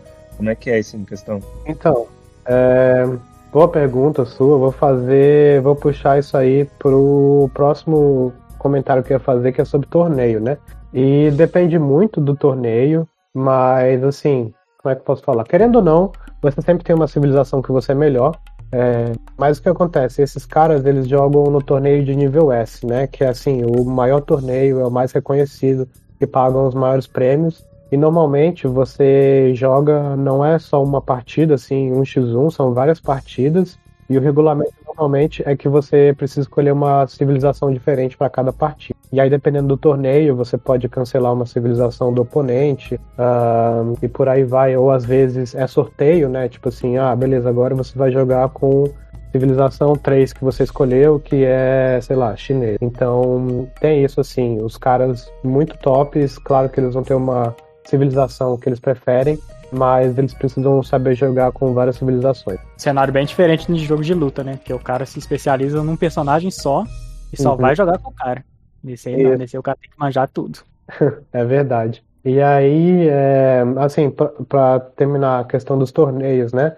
É, o Age of Empires 2 Definitive Edition ele recebeu muita atenção. Assim, o pessoal viu que tinha a comunidade ao redor do jogo. Então foram feitos vários torneios, principalmente em 2020, 2021. Por exemplo, só em 2021 foram 10 torneios de nível S, né? Como eu falei, assim, são os torneios mais prestigiados. E se você somar a premiação de todos esses torneios, chegou ali na casa dos 400 mil dólares, ah, que é, assim, acho que para um jogo dessa idade é bastante coisa. Claro que se você comparar com CSGO, é, não é nada, porque só um torneio de CSGO pode chegar a um milhão, mas tá ali, né?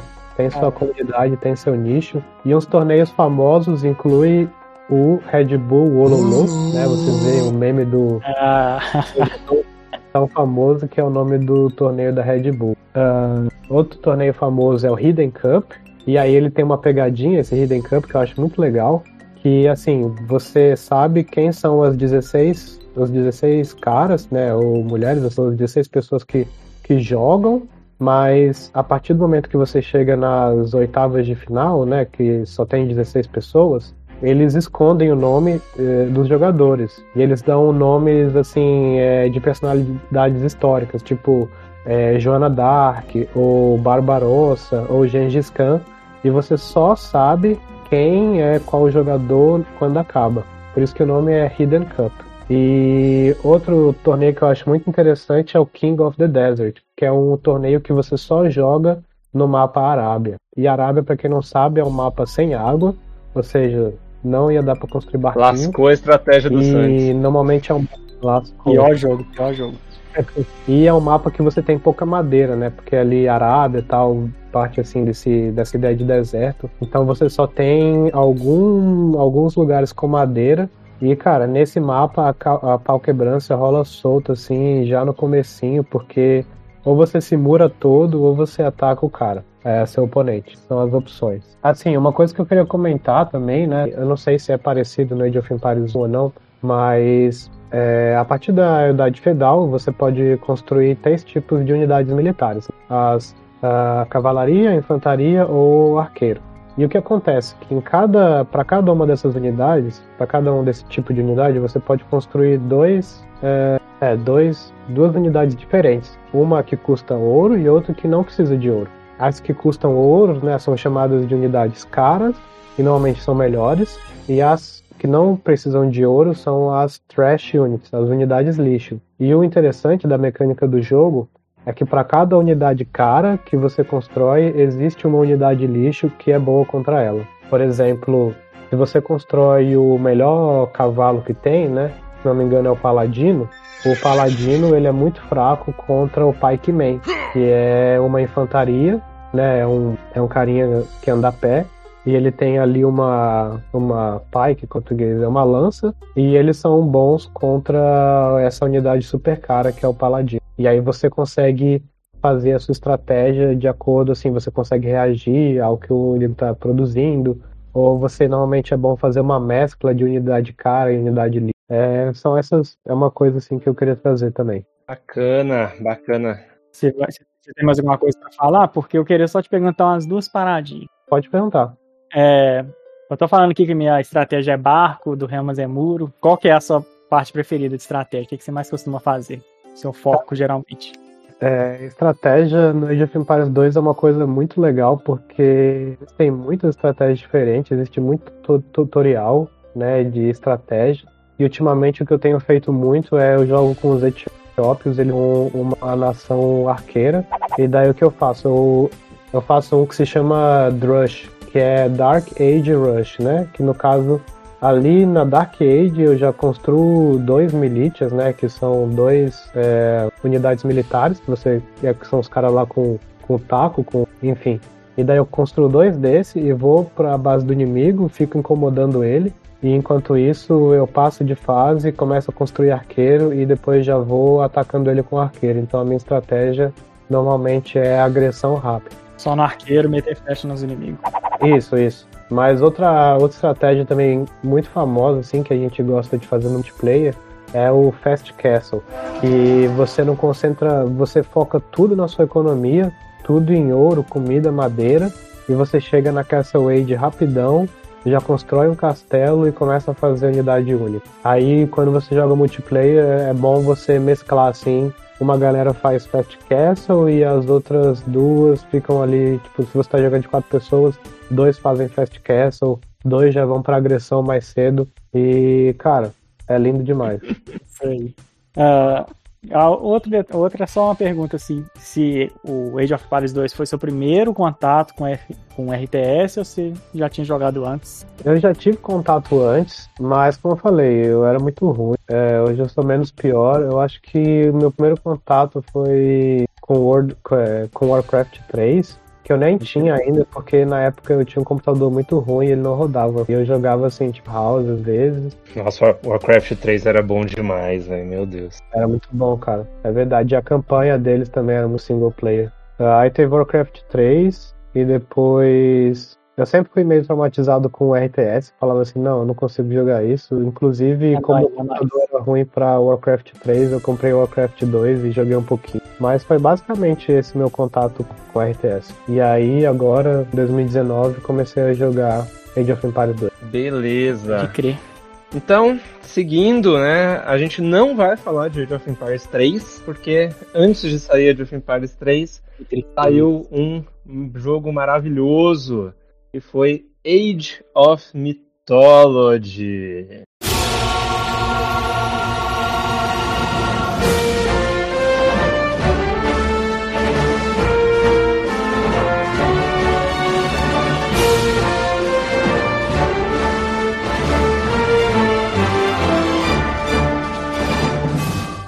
Apenas um Apenas o melhor spin-off já feito. Né? Tudo bem, tudo bem. bem, cara, Age of Mythology tem uma história muito curiosa. Ele foi surgiu em 2002, né? E tem algumas coisas muito bacanas dele. Primeiro, justamente o fato dele ser um spin-off. Né? Ele surgiu como spin-off porque a própria Ensemble elas não queria mais fazer um jogo histórico. Ela já estava sentindo que estava meio desgastada a fórmula, que eles não iam ter muitas ideias criativas e que eles queriam fazer algo um pouco mais diferente. E aí, depois de vários debates e tal, e eles não queriam seguir na linha, né, muito de tipo de mundo de fantasia ou sci-fi. Então eles escolheram uma temática que também é bastante única, né? Que é a temática da mitologia. Então, eles não fugiram totalmente da história, né? Mas eles embarcaram de vez na parte da IA.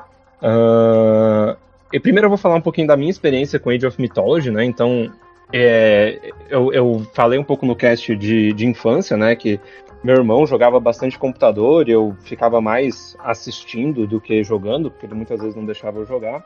É, e Age of Mythology era um desses jogos que ele jogava. E eu ficava assim, maravilhado quando eu via. Cara, provavelmente era o jogo mais bonito. Tipo, não tinha PS2 ainda, né, em casa. A gente tinha um PS1. Então, provavelmente, assim, assim, deve ter sido o jogo mais bonito na época que eu vi na minha vida.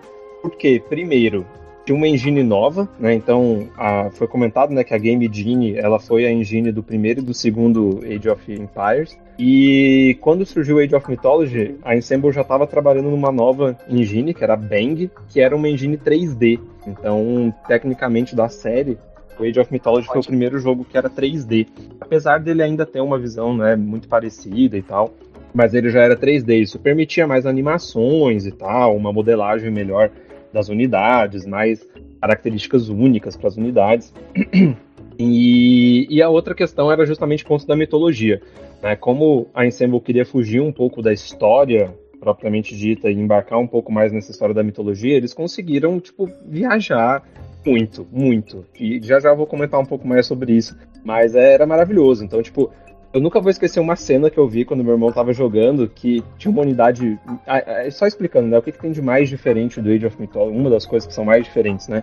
São justamente as unidades míticas. Então você tem os heróis, é, que eu, eu acho que no 2 ainda não tinha, né, Roland? Tinha herói? No É, 2 não. não. tinha herói. Tinha unidades únicas. Então, o primeiro era o surgimento dos heróis, que eram unidades únicas, né? Então, tinham é, cada civilização tinha uma quantidade de heróis que eram unidades, né, é, personalidades mitológicas e as próprias unidades míticas, né? Então, as unidades míticas, é, como por exemplo, Cíclope, Minotauro, Múmia, é, Gigante. Fererthar. Da hora isso aí. Ah, o, essas unidades únicas que você tá falando de cada civilização, não sei como é que você vai, vai falar aí, né? É, ou as místicas, elas são controláveis, elas morrem, São, dá pra fazer são. outra e tal. Não, então depende. É, de- depende do modo que você está jogando. Então, as, as unidades míticas elas vão embora, elas morrem. É, então você constrói, elas morrem, você pode construir de novo.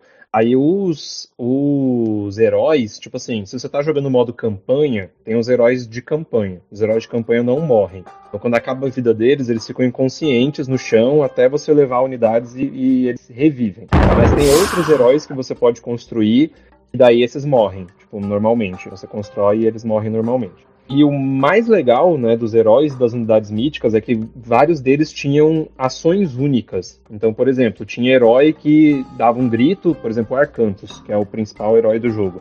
Ele dava um grito e aumentava o ataque de todas as unidades ao redor dele. Aí tinha o Cíclope. O Cíclope ele podia pegar um, um- podia pegar uma unidade, né, humana, tipo um arqueiro, um cavaleiro e tal, e podia arremessar. É, tinha unidade que podia saltar para atacar uma pessoa, podia saltar inclusive muros. Então você podia pegar, comandar a- o herói ou a unidade mítica a atacar alguém perto do muro, e aí ele pulava o muro e atacava a pessoa Você dentro. vê que o muro não serve pra nada. E nesse jogo, mas, mas ainda assim, tipo, não são todas as unidades que fazem isso. Mas isso era muito legal. Então, e aí, uma cena que eu nunca vou esquecer do meu irmão jogando é que tem uma unidade que é chamada Leão de Nemeia, que é grega, e ela dava um rugido. E aí, tipo, quando ela ruge, se tiver árvore perto, as árvores caem. Uma sinalização do, do poder do rugido. E o rugido ele dá um dano em área. Então, cara, tava meu irmão lutando contra o computador, e aí do nada, velho, tipo, surgiu um leão de Nemeia de cada um deles. E os dois se encontraram, tipo, no meio de uma floresta, assim, mais ou menos, e os dois rugiram ao mesmo tempo. Véi, e aí a floresta inteira, assim, caindo ao redor deles.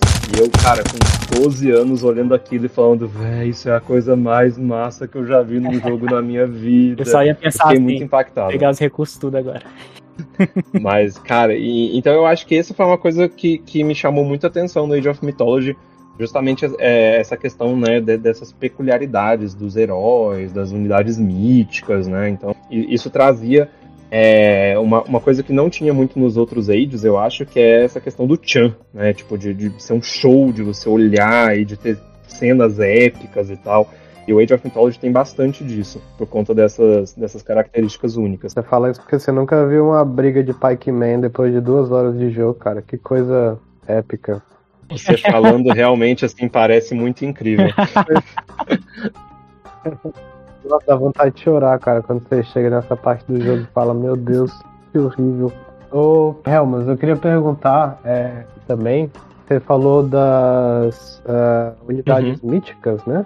Mas eu não entendi, cada civilização, assim, quantas civilizações que eram e cada civilização podia Ah, então. quantas unidades míticas? Então tipo, va- vamos começar do início. É, antes, só, só mais algumas coisinhas que eu queria falar geral do jogo. É o primeiro Age of Empires também que tem uma trilha orquestrada. Então, foi contratada uma orquestra para fazer a trilha sonora. E muitas vezes se destaca como sendo a melhor trilha. Não tô puxando sardinha pro meu jogo, tá? Mas é considerada uma das melhores trilhas da série, justamente por causa disso. Então, tipo, nos outros Ages, usavam instrumentos de época, fazer os sons e tal. E isso era bem bacana, mas era, a maioria das coisas eram samples. Né? E o Age of Mythology foi o primeiro que usou uma orquestra mesmo. Então isso também ajuda no épico, né? Porque às vezes você tá atacando uma cidade, sobe uma, uma trilha.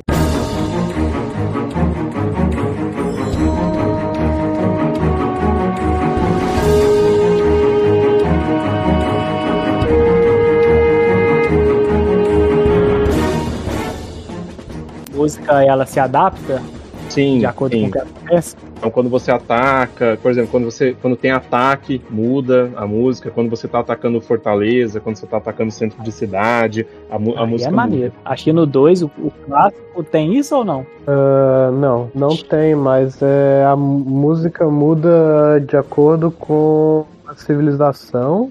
Ah, e hoje em dia você pode meio que fazer uma playlist dinâmica, mas não quer dizer que muda assim quando você começa a atacar. tal. Mythology. Vocês vão, sa- vocês vão sair mudados desse podcast de hoje. Mas enfim, É. aí, vem, aí vem os problemas, né? E, e por que também o Mythology, diferente do, do Age of Empires 2, né? Por que, que o Mythology ele não sobreviveu tão bem na comunidade? O Mythology, né, o jogo base, ele tem só três facções. Então são os gregos, os egípcios e os nórdicos. E a explicação para isso, inicialmente, é que essas facções elas são muito diferentes entre si. Muito, muito, muito diferentes mesmo. Então, tipo, é, não é só questão de ter uma unidade única, é questão de que praticamente tudo é diferente, inclusive na- nas dinâmicas básicas de jogo. Então, como eu tinha comentado anteriormente, né, são quatro recursos que existem. É, alimento, ouro, madeira, que é exatamente igual aos outros ages, a mesma maneira de coletar e tal. E aí tem favor, que é a- o recurso específico do Mythology. Então, favor é favor dos deuses. Então você tem que tipo fazer alguma coisa para os deuses para obter favor. Então, e aí isso muda bastante para cada para cada civilização. Esse conceito de favor é muito abstrato, não entendi nada. Como é que você pega isso? Então, os gregos, eles têm o templo.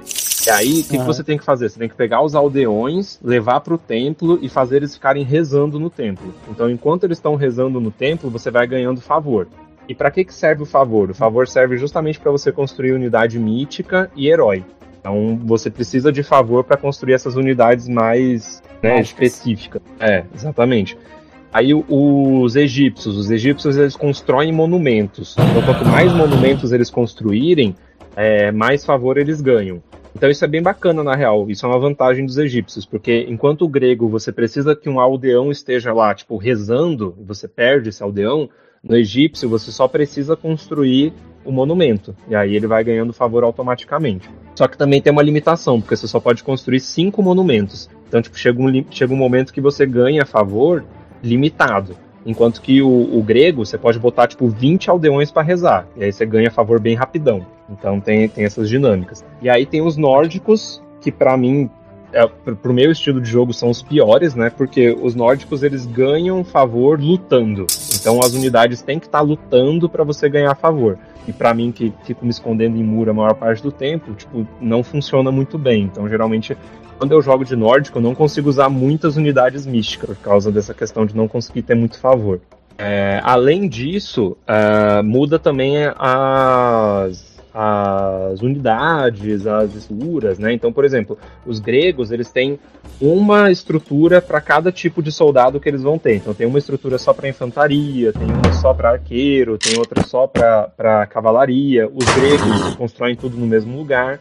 Os nórdicos têm duas, tem dois tipos diferentes. Ah, tem também questão de, de dos aldeões. Então, os aldeões gregos são bem normaizinhos, os egípcios são um pouco piores, é justamente para compensar o fato deles não precisarem ficar rezando, né? Então, geralmente eles são piores em coleta de recurso e tal. E os nórdicos são os mais legais, porque os nórdicos, você tem dois tipos de coletores. Você tem os anões, que coletam só ouro. Né? Eles não só coletam ouro, mas eles são melhores em coletar ouro. Tem o- os coletores normais, que vão coletar alimento e, e madeira. Só que eles não constroem prédio. Quem constrói prédio nos nórdicos são a infantaria. Então tem a infantaria que consegue construir prédio. Isso também é uma vantagem, porque você consegue ir lutando né, com a infantaria e avançando no mapa e ir construindo coisa. Tipo, ir construindo torre e tal. Então essa é uma vantagem que os nórdicos Então é meio que tipo assim, a estratégia nórdica é espalhar a construção pra tudo quanto é lado no mapa. A infantaria Isso. vai explorando, aí você vai construindo. Isso, uma outra coisa que também reflete nisso é, por exemplo, para coletar recurso, ah, os gregos têm, têm tipo armazém, né, que é um armazém que serve tanto para madeira quanto para ouro. Eles têm o celeiro, que serve para alimento. Os egípcios, eles também têm o celeiro e tem um armazém para cada tipo de item, então um armazém para ouro, um armazém para madeira, então já fica um pouco mais difícil. E os nórdicos, eles têm armazéns móveis, que são os carros de boi. Então, o carro de boi é uma unidade que você pode levar para qualquer lugar do mapa. Então, tipo, às vezes você tem uma mina de ouro que é bem longe da onde você tá com a sua base, mas tipo, não tem nenhum inimigo por perto. Você pode levar uns anões para lá, você pode levar um carro de boi e ficar coletando ouro lá de boa. Você tá explicando até agora, os nórdicos estão super melhores. Nem tanto, as unidades nórdicas não são tão boas assim, e a questão de não conseguir favor sem ser por lutar também limita bastante. Mas assim, é muito legal porque as unidades são muito diversas. Ah, uma outra coisa importante também, é, do favor, né, que é uma coisa que limita bastante o jogo. Você tem uma quantidade pré-definida de favor, tipo, máximo, quer dizer, então você só consegue 100 unidades de favor. Então, tipo, depois de 100 unidades, você não consegue mais obter favor. Então você precisa gastar. É, e isso também é pra, pra pessoa não ficar, tipo, acumulando favor e do nada construir, sei lá, 30 minotauros e atacar alguém, entendeu? Então tem essa questão de você ter que ficar controlando o favor o tempo todo. Tipo, as unidades elas custam bem caro, elas custam tipo 25, 30, 40 de favor. Então, esse, esse gerenciamento de favor é, é uma das coisas mais, assim, que você tem que tomar cuidado no jogo. Porque às vezes você fica com um monte de, de favor inútil lá, um monte de aldeão rezando de forma inútil e, e não tá construindo coisa. Então você sempre, sempre tem que ficar atento ao quanto de favor que você tem para você sempre otimizar e ficar construindo coisa o tempo todo, né, unidade mítica ou herói relacionado com favor. Ah, E aí, outra coisa também que diferencia bastante. Isso diferencia bastante as nações, né? Tipo, entre, entre elas.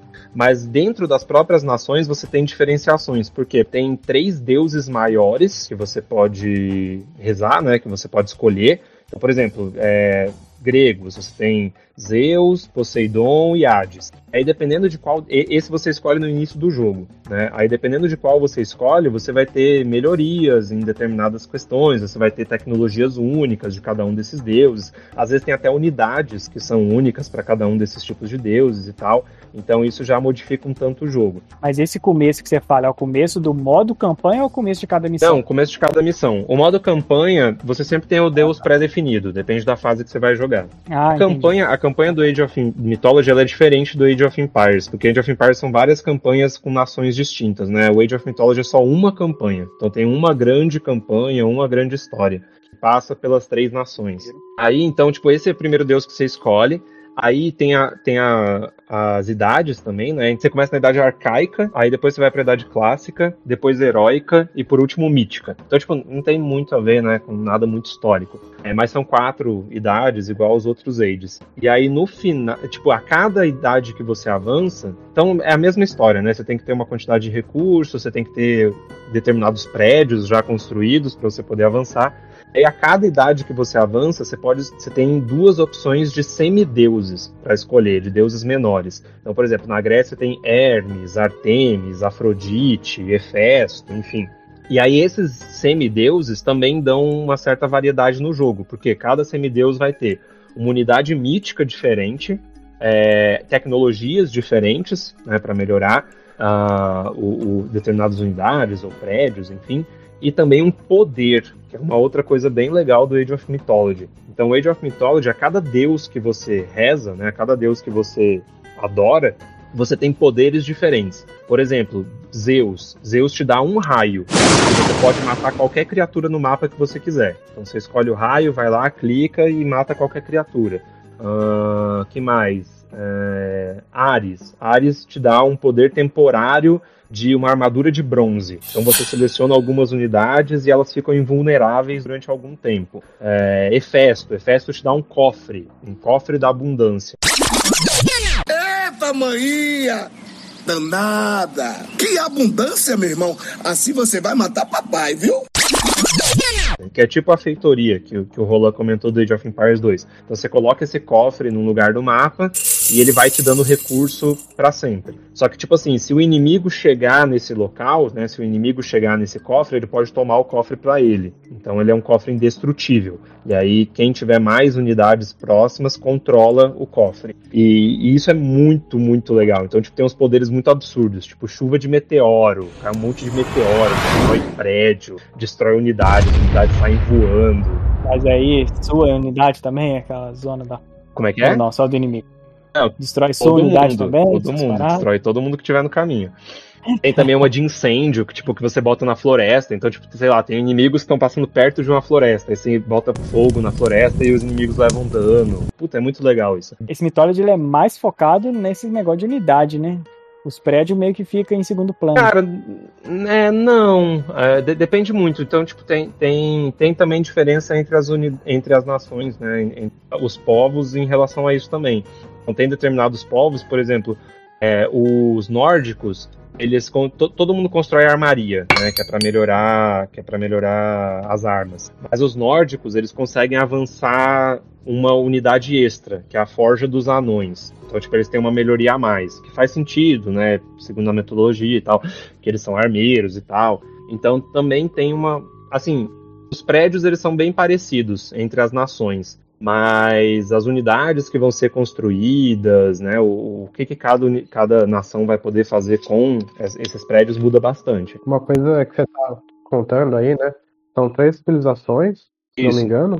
É, e assim, como as civilizações elas são poucas, elas são muito distintas, né? Você falou que elas têm mecânicas bem distintas. Isso me lembra muito do Warcraft 3, né? Yes, então eu fico imaginando assim, se como os dois jogos foram lançados em 2002, eu acho que a comparação que caía ali no Age of Mythology não era muito com Age of Empires 1 e 2, mas com Warcraft 3, né, que também eram três civilizações.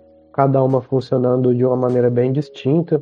Inclusive, eu gostava muito de jogar de Undead no Warcraft 3. E assim, as outras duas civilizações, você quanto mais aldeão você colocava para construir uma construção, mais rápido a construção era. Mas o, o Undead não. O Undead ele invoca a construção e ela sempre é construída no mesmo tempo. E daí eu, né, criança altamente inocente, ia lá e colocava vários aldeões do Undead para construir e tipo assim, não fazia. Mas é, a pergunta é: realmente tinha essa comparação com a Craft? Você acha que, que meio que o Age of Mythology ficou na sombra deles? Cara, eu acho, eu acho que não. Eu, eu não considero o Age of Mythology como ficando na sombra de ninguém, assim, para ser bem honesto, porque ele vendeu bem, né? Ele não vendeu tão bem quanto o 2. Eu, eu acho que a comparação dele acaba sendo com o 2, querendo ou não, por uma questão de, tipo assim, é, a questão do Warcraft é que ele ainda era um mundo fantasioso, ainda não tinha a questão da, da, Se eu não me engano, né? Eu acho que não tinha a questão das idades também, né, de avançar as eras. Então, eu não sei. Eu acho que o problema do Age of Mythology é justamente porque ele foi ensanduichado pelo Age of Empires 2, que foi um baita, um puta sucesso, e o 3, que não foi tão bem recebido. Então eu acho que as pessoas meio que deixaram de lado é, o, o 2, por, o, Mythology, desculpa, por causa disso. Mas ainda assim, ele vendeu perto de um milhão de unidades, então só nos Estados Unidos e tal.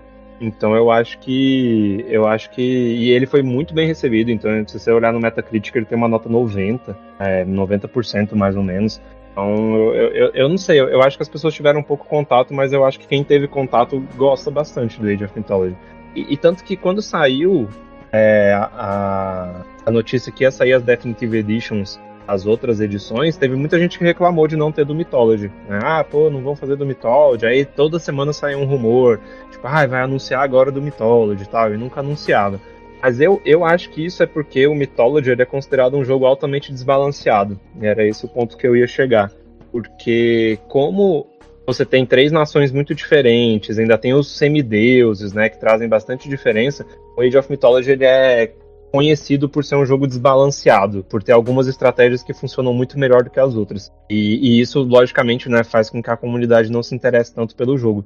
Acho que essa é a grande diferença do 2, porque o 2, apesar de você ter muitas nações e muitas estratégias diferentes, o jogo ele é considerado muito bem balanceado. É praticamente um milagre, né? Considerando que tem 40 nações. Mas ele parece muito mais divertido de jogar, hein?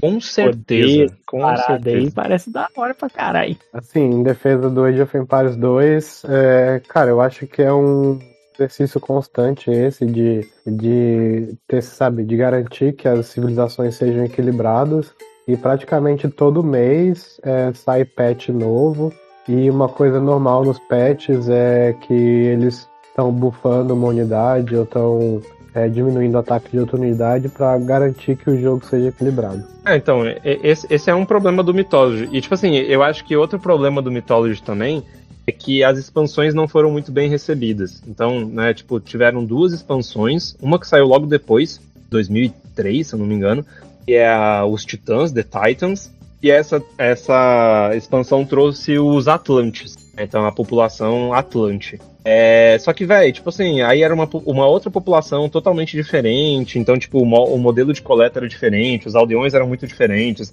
até o esquema de população era diferente, o esquema de obter favor. Então, para obter favor, você precisava só construir centro de cidade. Quanto mais centro de cidade você tinha, mais favor você tinha. E aí a galera não, não curtiu muito, assim. Tipo, é, é uma população piorzinha mesmo, assim. Tipo, sei lá, mais sem graça. Parece que ela foi menos trabalhada do que as outras três. É, então as unidades míticas também. E isso acho que também tem a ver com o apelo, né? Porque, tipo, Atlantis não tem uma mitologia assim muito fechada. Então. os deuses eram praticamente os titãs, né? então Cronos, Gaia e tal, mas o, as unidades míticas eram unidades míticas, bem difícil de se relacionar, os poderes também bem desconhecidos. Tinha umas coisas de ninfa e tal, legal, mas a maioria das coisas Teve mais outra expansão? A, não, teve outra. Esse é o pra piorar. Pra piorar, eles fizeram a, a edição estendida, que foi em 2014, que era tipo a versão HD, né? Então foi, foi meio que a versão HD que eles fizeram igual do 2, mais ou menos na mesma época também. É, e aí eles Eles, fizeram, eles aproveitaram que eles fizeram HD e eles fizeram outra expansão que adicionava é, os chineses. Não vai rolar. Puta que pariu, velho. Nossa, os chineses são ruins, velho. Nossa senhora. Aí, de novo, é uma outra nação totalmente diferente, a maneira de obter favor é diferente. Então, tipo, eles constroem uns jardins. Aí esses jardins, eles dão recurso. Aí pode dar qualquer tipo de recurso que você quiser. Pode dar ouro, alimento, madeira ou favor. Mas, de novo, assim, tipo, muito desbalanceado, muito tema da, da, da população chinesa. E, e eles pioraram, inclusive, uma coisa que era uma das grandes coisas do Mythology. O Mythology nunca foi conhecido muito pelo modo online, mas a campanha do Mythology sempre foi bem elogiada. Sempre teve uma campanha, a campanha é muito boa. Então, tipo, é uma história de um Atlante, que é o Arcantus, e aí é a, a, luta dele contra um Cíclope, que é filho de Poseidon e tal. Eu não vou entrar muito em detalhe, mas ele vai, tipo, meio que andando. Tipo, ele vai pra Grécia, participa da Batalha de Troia, ele vai pro Egito, participa da, da montagem do Osíris. Parece um negócio até meio Yu-Gi-Oh! assim, montar as partes do Osíris, Exódia. é, Aí depois ele vai pro, pro, pras terras nórdicas para lutar contra gigantes, tem uma invasão de gigantes e tal. Assim, tem muito buraco na história, tipo, como é que ele sai do Egito e, tipo, vai lá pra PQP do, das terras nórdicas. Aí tem um, tem um negócio que eu não consigo aguentar. Eu acho a história bem construída, assim, no geral. Eu acho que eles conseguem construir cenários interessantes. Mas, velho, tem um negócio que é tipo assim: que ele encontra um cara, aí o cara tá com um estandarte. Aí ele fala: ah, as populações nórdicas estão brigando entre elas. Esse estandarte vai, tipo, fazer com que elas lutem todas em conjunto contra os gigantes. E aí, tipo, tá lá o Arcantus, aí tem uma heroína egípcia também que juntou com ele, e tem uns nórdicos lá. Tem, tipo, uns nórdicos que a gente encontrou no meio do caminho. Aí todo mundo, tá, beleza, né? Vamos usar esse estandarte aí para juntar as nações nórdicas. Aí, velho, do nada todo mundo começa a atacar a gente. Tipo, eles veem a gente com o estandarte e começam a atacar a gente. Aí, tipo, a gente não entende muito o que tá acontecendo, mas a gente dá um cacete em que essa é a história. Aí, tipo, no final desse, desse, dessa missão, aí o, velhinho que tinha o estandarte, ele acaba, né, se, se revelando como sendo Loki. E ele tava justamente enganando a gente pra aumentar mais ainda a briga entre, entre as populações nórdicas. E aí falam, ah, esse estandarte é o estandarte de um gigante, do Volstag, no que, que todo mundo odeia. E eu fiquei, velho, tipo, porra, tinha um monte de nórdico junto com a gente quando a gente pegou esse estandarte. Eles não sabiam dessa informação, não, cara. Muito mal contado. Isso. Ah, mas é maneiro. É melhor que as histórias primeiro, primeiro, pelo menos. A história é muito boa. E, tipo assim, a história tem um começo, um meio e fim. E, tipo, e você segue toda ela com um único personagem, que é o Arcantus. Tipo, você começa a se preocupar com ele. E aí ele tem visões, ele tem problemas, né? Tipo, ele sofre umas crises de ansiedade, que ele acha que ele não vai conseguir fazer o que ele tem que fazer. Então, tipo, é bem legal a história. Muito, muito, muito legal mesmo. Uh, e tem outra coisa maravilhosa, que eu até comentei, eu acho, no grupo né, do podcast, que eu comecei a jogar o Age of Empire, o Age of Mythology de novo, e eu tava tipo assim, velho, tá estranho, não, não tá igual quando eu jogava na minha adolescência. Aí foi uma hora que me deu um clique, eu falei, cara, eu tô jogando em inglês. Quando eu jogava antes, eu jogava em português. Por quê? Porque saiu, na época aqui no Brasil, no Age of Mythology, dublagem. Todo dublado, 100% dublado. Aí eu baixei pra internet, baixei o patch, achei o patch, baixei. Aí, velho, nossa, que surra de nostalgia, velho. Mas dublado só as, as intro ou na gameplay também? Só as intros, só as intros. A, a gameplay é aqueles Brubbles, né? Então é Proxexê, Prostagma, Dabaná, Etmus. Mas todas as cinemáticas são dubladas. E é uma dublagem ruim, honestamente, ela é ruim, assim. É, é, é, claramente os atores são cariocas, tudo sotaque carioca. Precisamos defender essas muralhas o máximo possível. Duvido que queira lutar depois que eu arrancar a sua cabeça. Fugir? Acabamos de derrubar um dos portões. Deveríamos estar atacando, não falando em fugir. E tipo, umas entonações assim meio erradas. Então eu amo, velho, porque o Arcantus tem um que ele fala, ele fala tipo um que? Que? E velho, tipo, reaproveitaram muito, velho. Tem um monte de cena tipo que falam: "Ah, não sei quem fugiu. Que? Ah, estão atacando não sei onde. Que? É muito bom, velho. Nossa senhora. Cara, é muito nostálgico, meu Deus do céu. Mas é muito bom, tipo assim, eu acho que é interessante ressaltar que foi um jogo que foi totalmente dublado aqui pro Brasil, que é uma e tipo, é a dublagem original, não foi tipo um mod que fizeram. Uhum. Não deve ser tão ruim sim também não, né? Não, não, não é tão ruim não, só tem algumas coisas são ruins. Eu tenho um cara que tem uma voz de fumante, velho, que é o Ajax. Nossa senhora, mano, ele tem uma voz rouca, muito de fumante.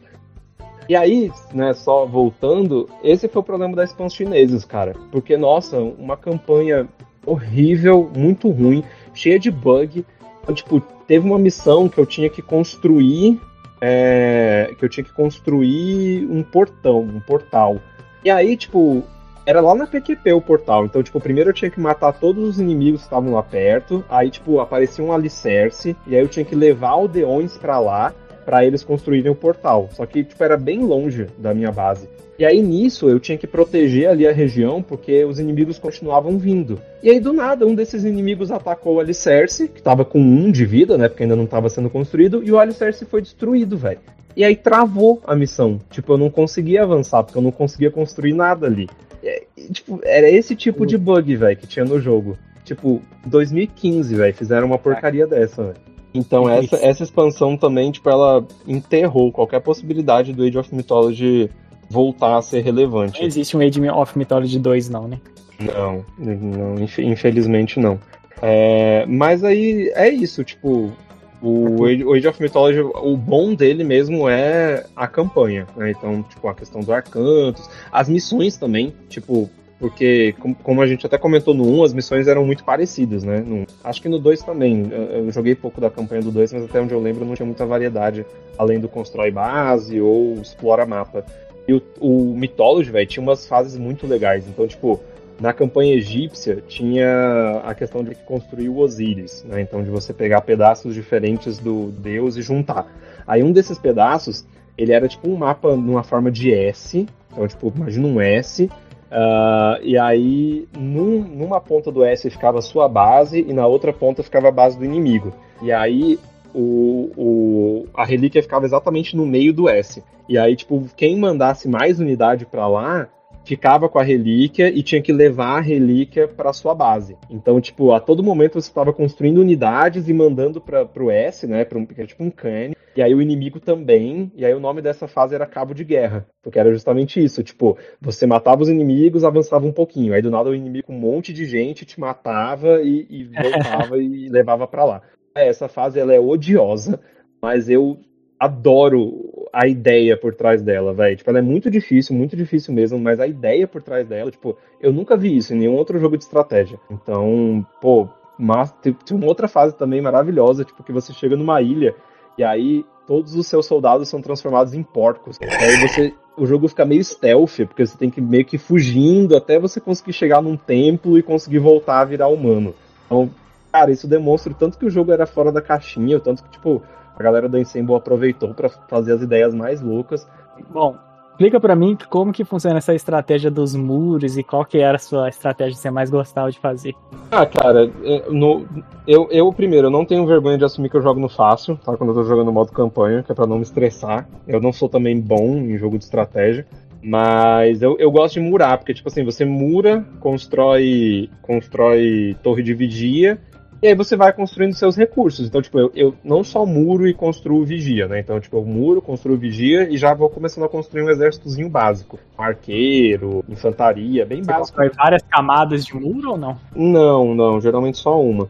Mas aí Ah, esse tá. exército ele serve tipo justamente para proteger o muro e também tipo se chegar catapulta e tal, eles vão lá e destroem.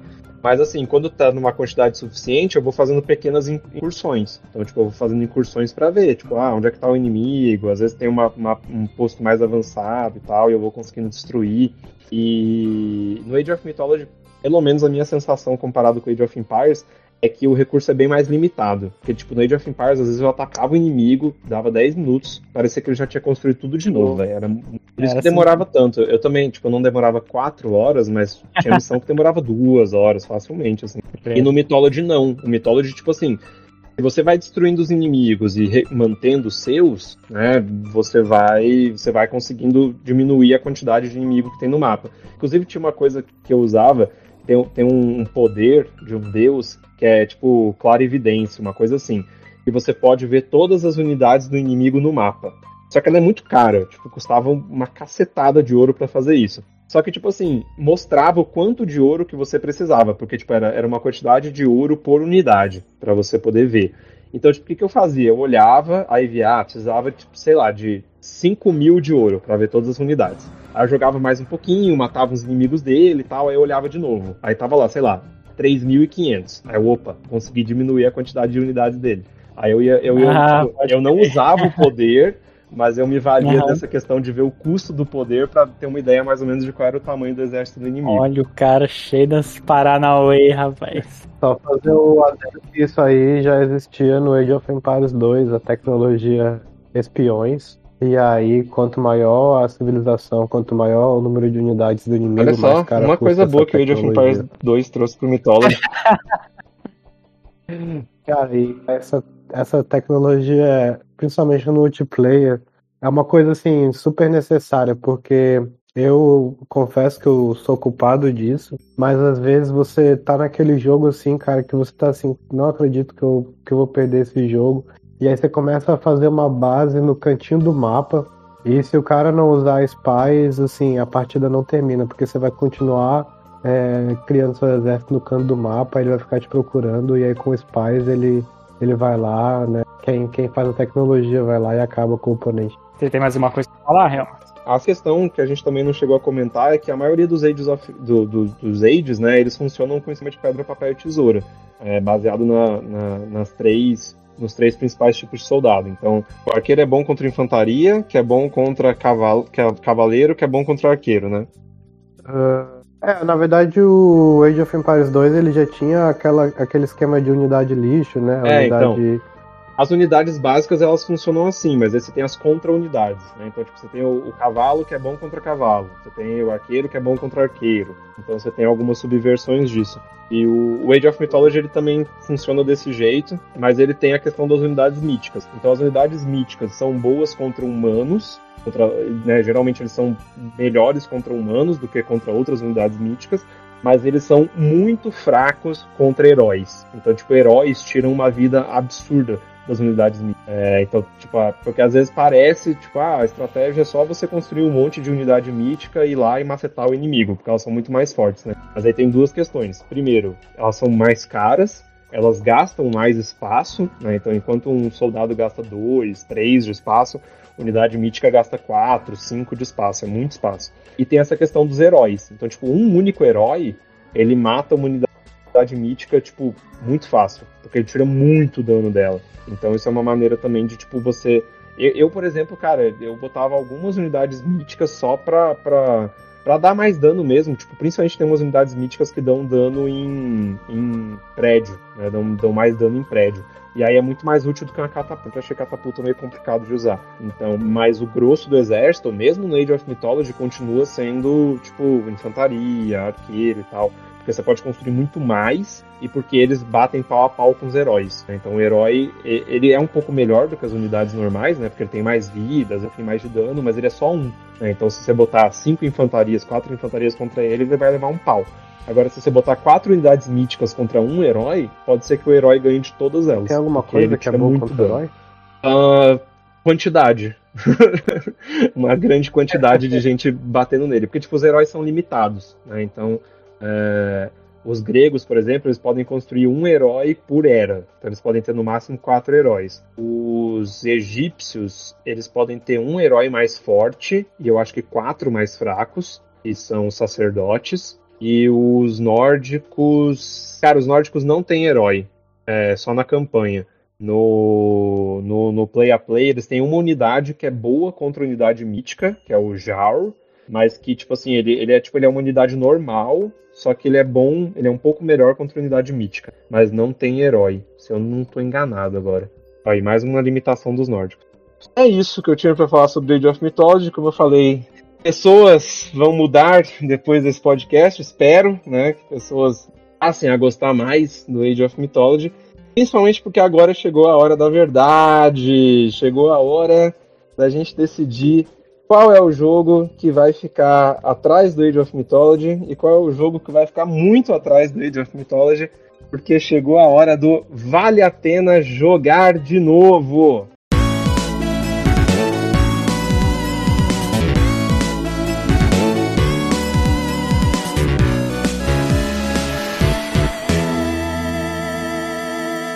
Fato que o primeiro Age é o melhor de todos. Nossa senhora. Não, nem, nem o cara que jogou, nem o cara que jogou aguentou jogar até o final. Então, mas aí que tá. como? Vocês jogaram essas versões tudo HD, tudo as Paranauê aí, ninguém jogou a clássica, tem que jogar as clássicas. Pô, velho, mas, a Eu joguei a clássica, a clássica é. mas a versão Definitive Edition do 1 também é, é complicada, porque manteve alguns problemas que tinha no 1. Ah, bom, o primeiro jogo é. né? Sim, né? É um bom jogo, eu gostei de ter jogado, mas ele é muito cansativo, né? Ficar quatro horas no combate quebrou minhas pernas. Eu poderia estar vendo dois, três filmes nesse tempo e fiquei jogando uma missão do jogo. É meio, meio puxado. É, agora, o, entre o Age 2 e o Mythology, eu fiquei. Eu sou um jogador mais casual. E o Mythology me pareceu uma coisa muito mais interessante, especialmente esse negócio dos poderes, sei o que e tal. O Age 2 parece que é muito técnico, parece chato igual o primeiro. Então, na, pra mim, eu coloco o Mythology como continue e o, Age como vida e. Mano, fico puto, é de novo, eu tô com o pior jogo do, do trio. É foda. Vamos começar do básico então. Acho que todo mundo concorda que o Age 1 é muito importante, fez história, mas ele é o game over da edição, né? Alguém, alguém discorda Foda. disso? Infelizmente é, é a triste realidade. Então, agora acho que vai. vai- é, agora vai rolar a briga, né? Vai rolar um fight. Porque a gente tem Mythology de um lado e Empires 2 do outro. O Santos já deu o veredito dele, o, Não, o veredito não- correto não, dele. Mas não usem meu voto. Não usem meu voto como desempate. Eu quero que vocês Não, matem. do- não, não, não. Eu quero ver que Eu concordo, eu concordo que tem que rolar debate, mas só, só quero dizer que já, já teve um veredito certo nessa edição aqui. E eu vou gentilmente ceder pro nosso convidado Roland o direito de defesa Ah. dele. Bom, vamos lá. Eu acho que, né, o melhor jogo aqui é disparadamente Age of Empires 2, principalmente o Definitive Edition, é, porque tem várias missões muito interessantes, mas o foco mesmo do jogo é no multiplayer e é um jogo que a Microsoft continua dando atenção, continua fazendo patch, continua ouvindo a comunidade para melhorar o jogo. E é um jogo que, cara, você pode jogar 100 partidas, as 100 partidas vão ser diferentes, vão ter estratégias diferentes, e por esse desafio, pela participação da comunidade, pelo fato de você até hoje ter coisas novas para fazer no jogo, eu acredito que Age of Empires 2 está acima do Age of Mythology. Eu só vou dizer, só vou dizer uma coisa, uma coisinha só.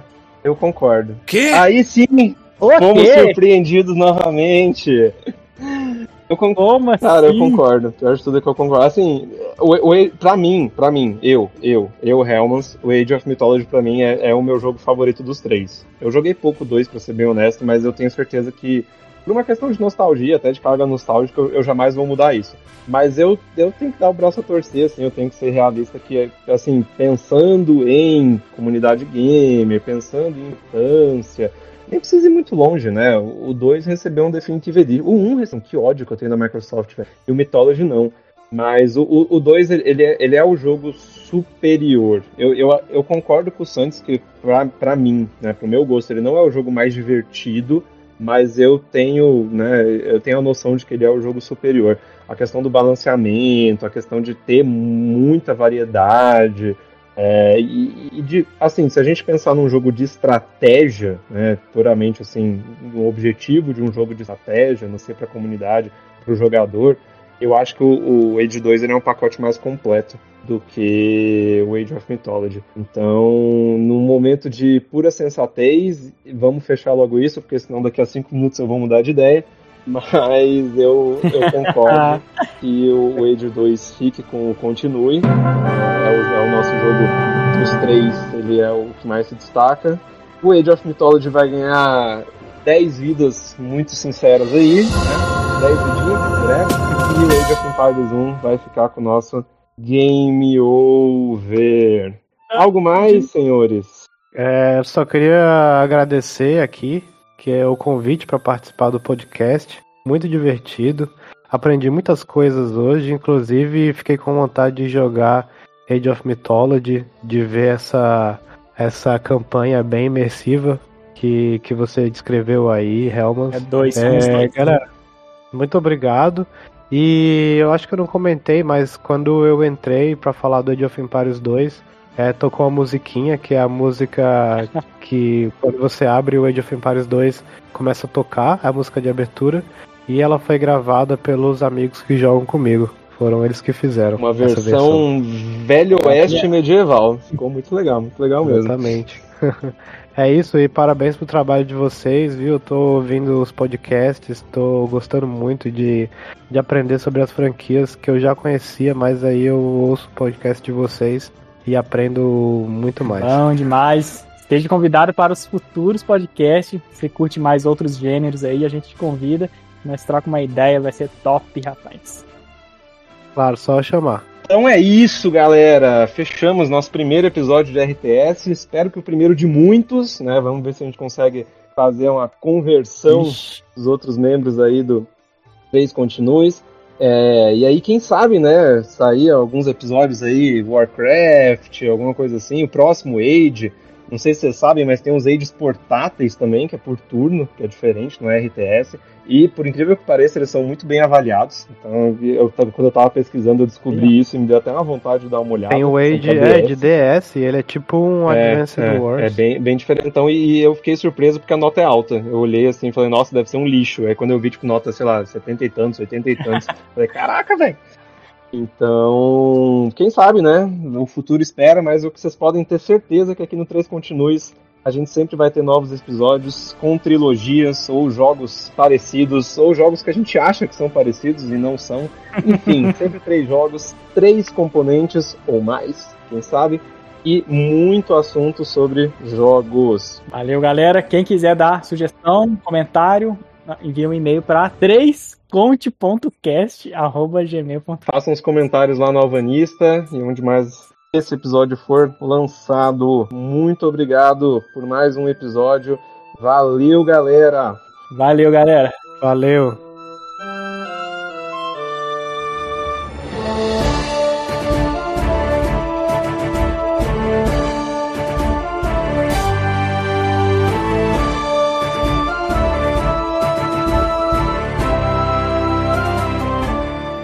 Beleza. Deixa eu ficar em pé aqui pra ficar empolgado. Eita, desde que você começou a gravar em pé, melhorou as coisas. O Cast 5 foi um sucessaço. Nossa, quer dizer, vai ser, né? Vai o ser, Roland nem sabe o tema ainda. Vai sair semana que vem, Roland. Se prepara, esse você vai querer escutar. É, isso aí. Ele é citado no cast? Ele não, não. Não, porque Roland não faz parte da minha infância, infelizmente. Eita. Que mentira, cara. Não é mentira não, pô. Eu te conheci, eu já tinha, o quê? 14, 15 anos, pô. Ah, você Ah, já é. é um adulto, né? Pai de família. Adolescente, porra.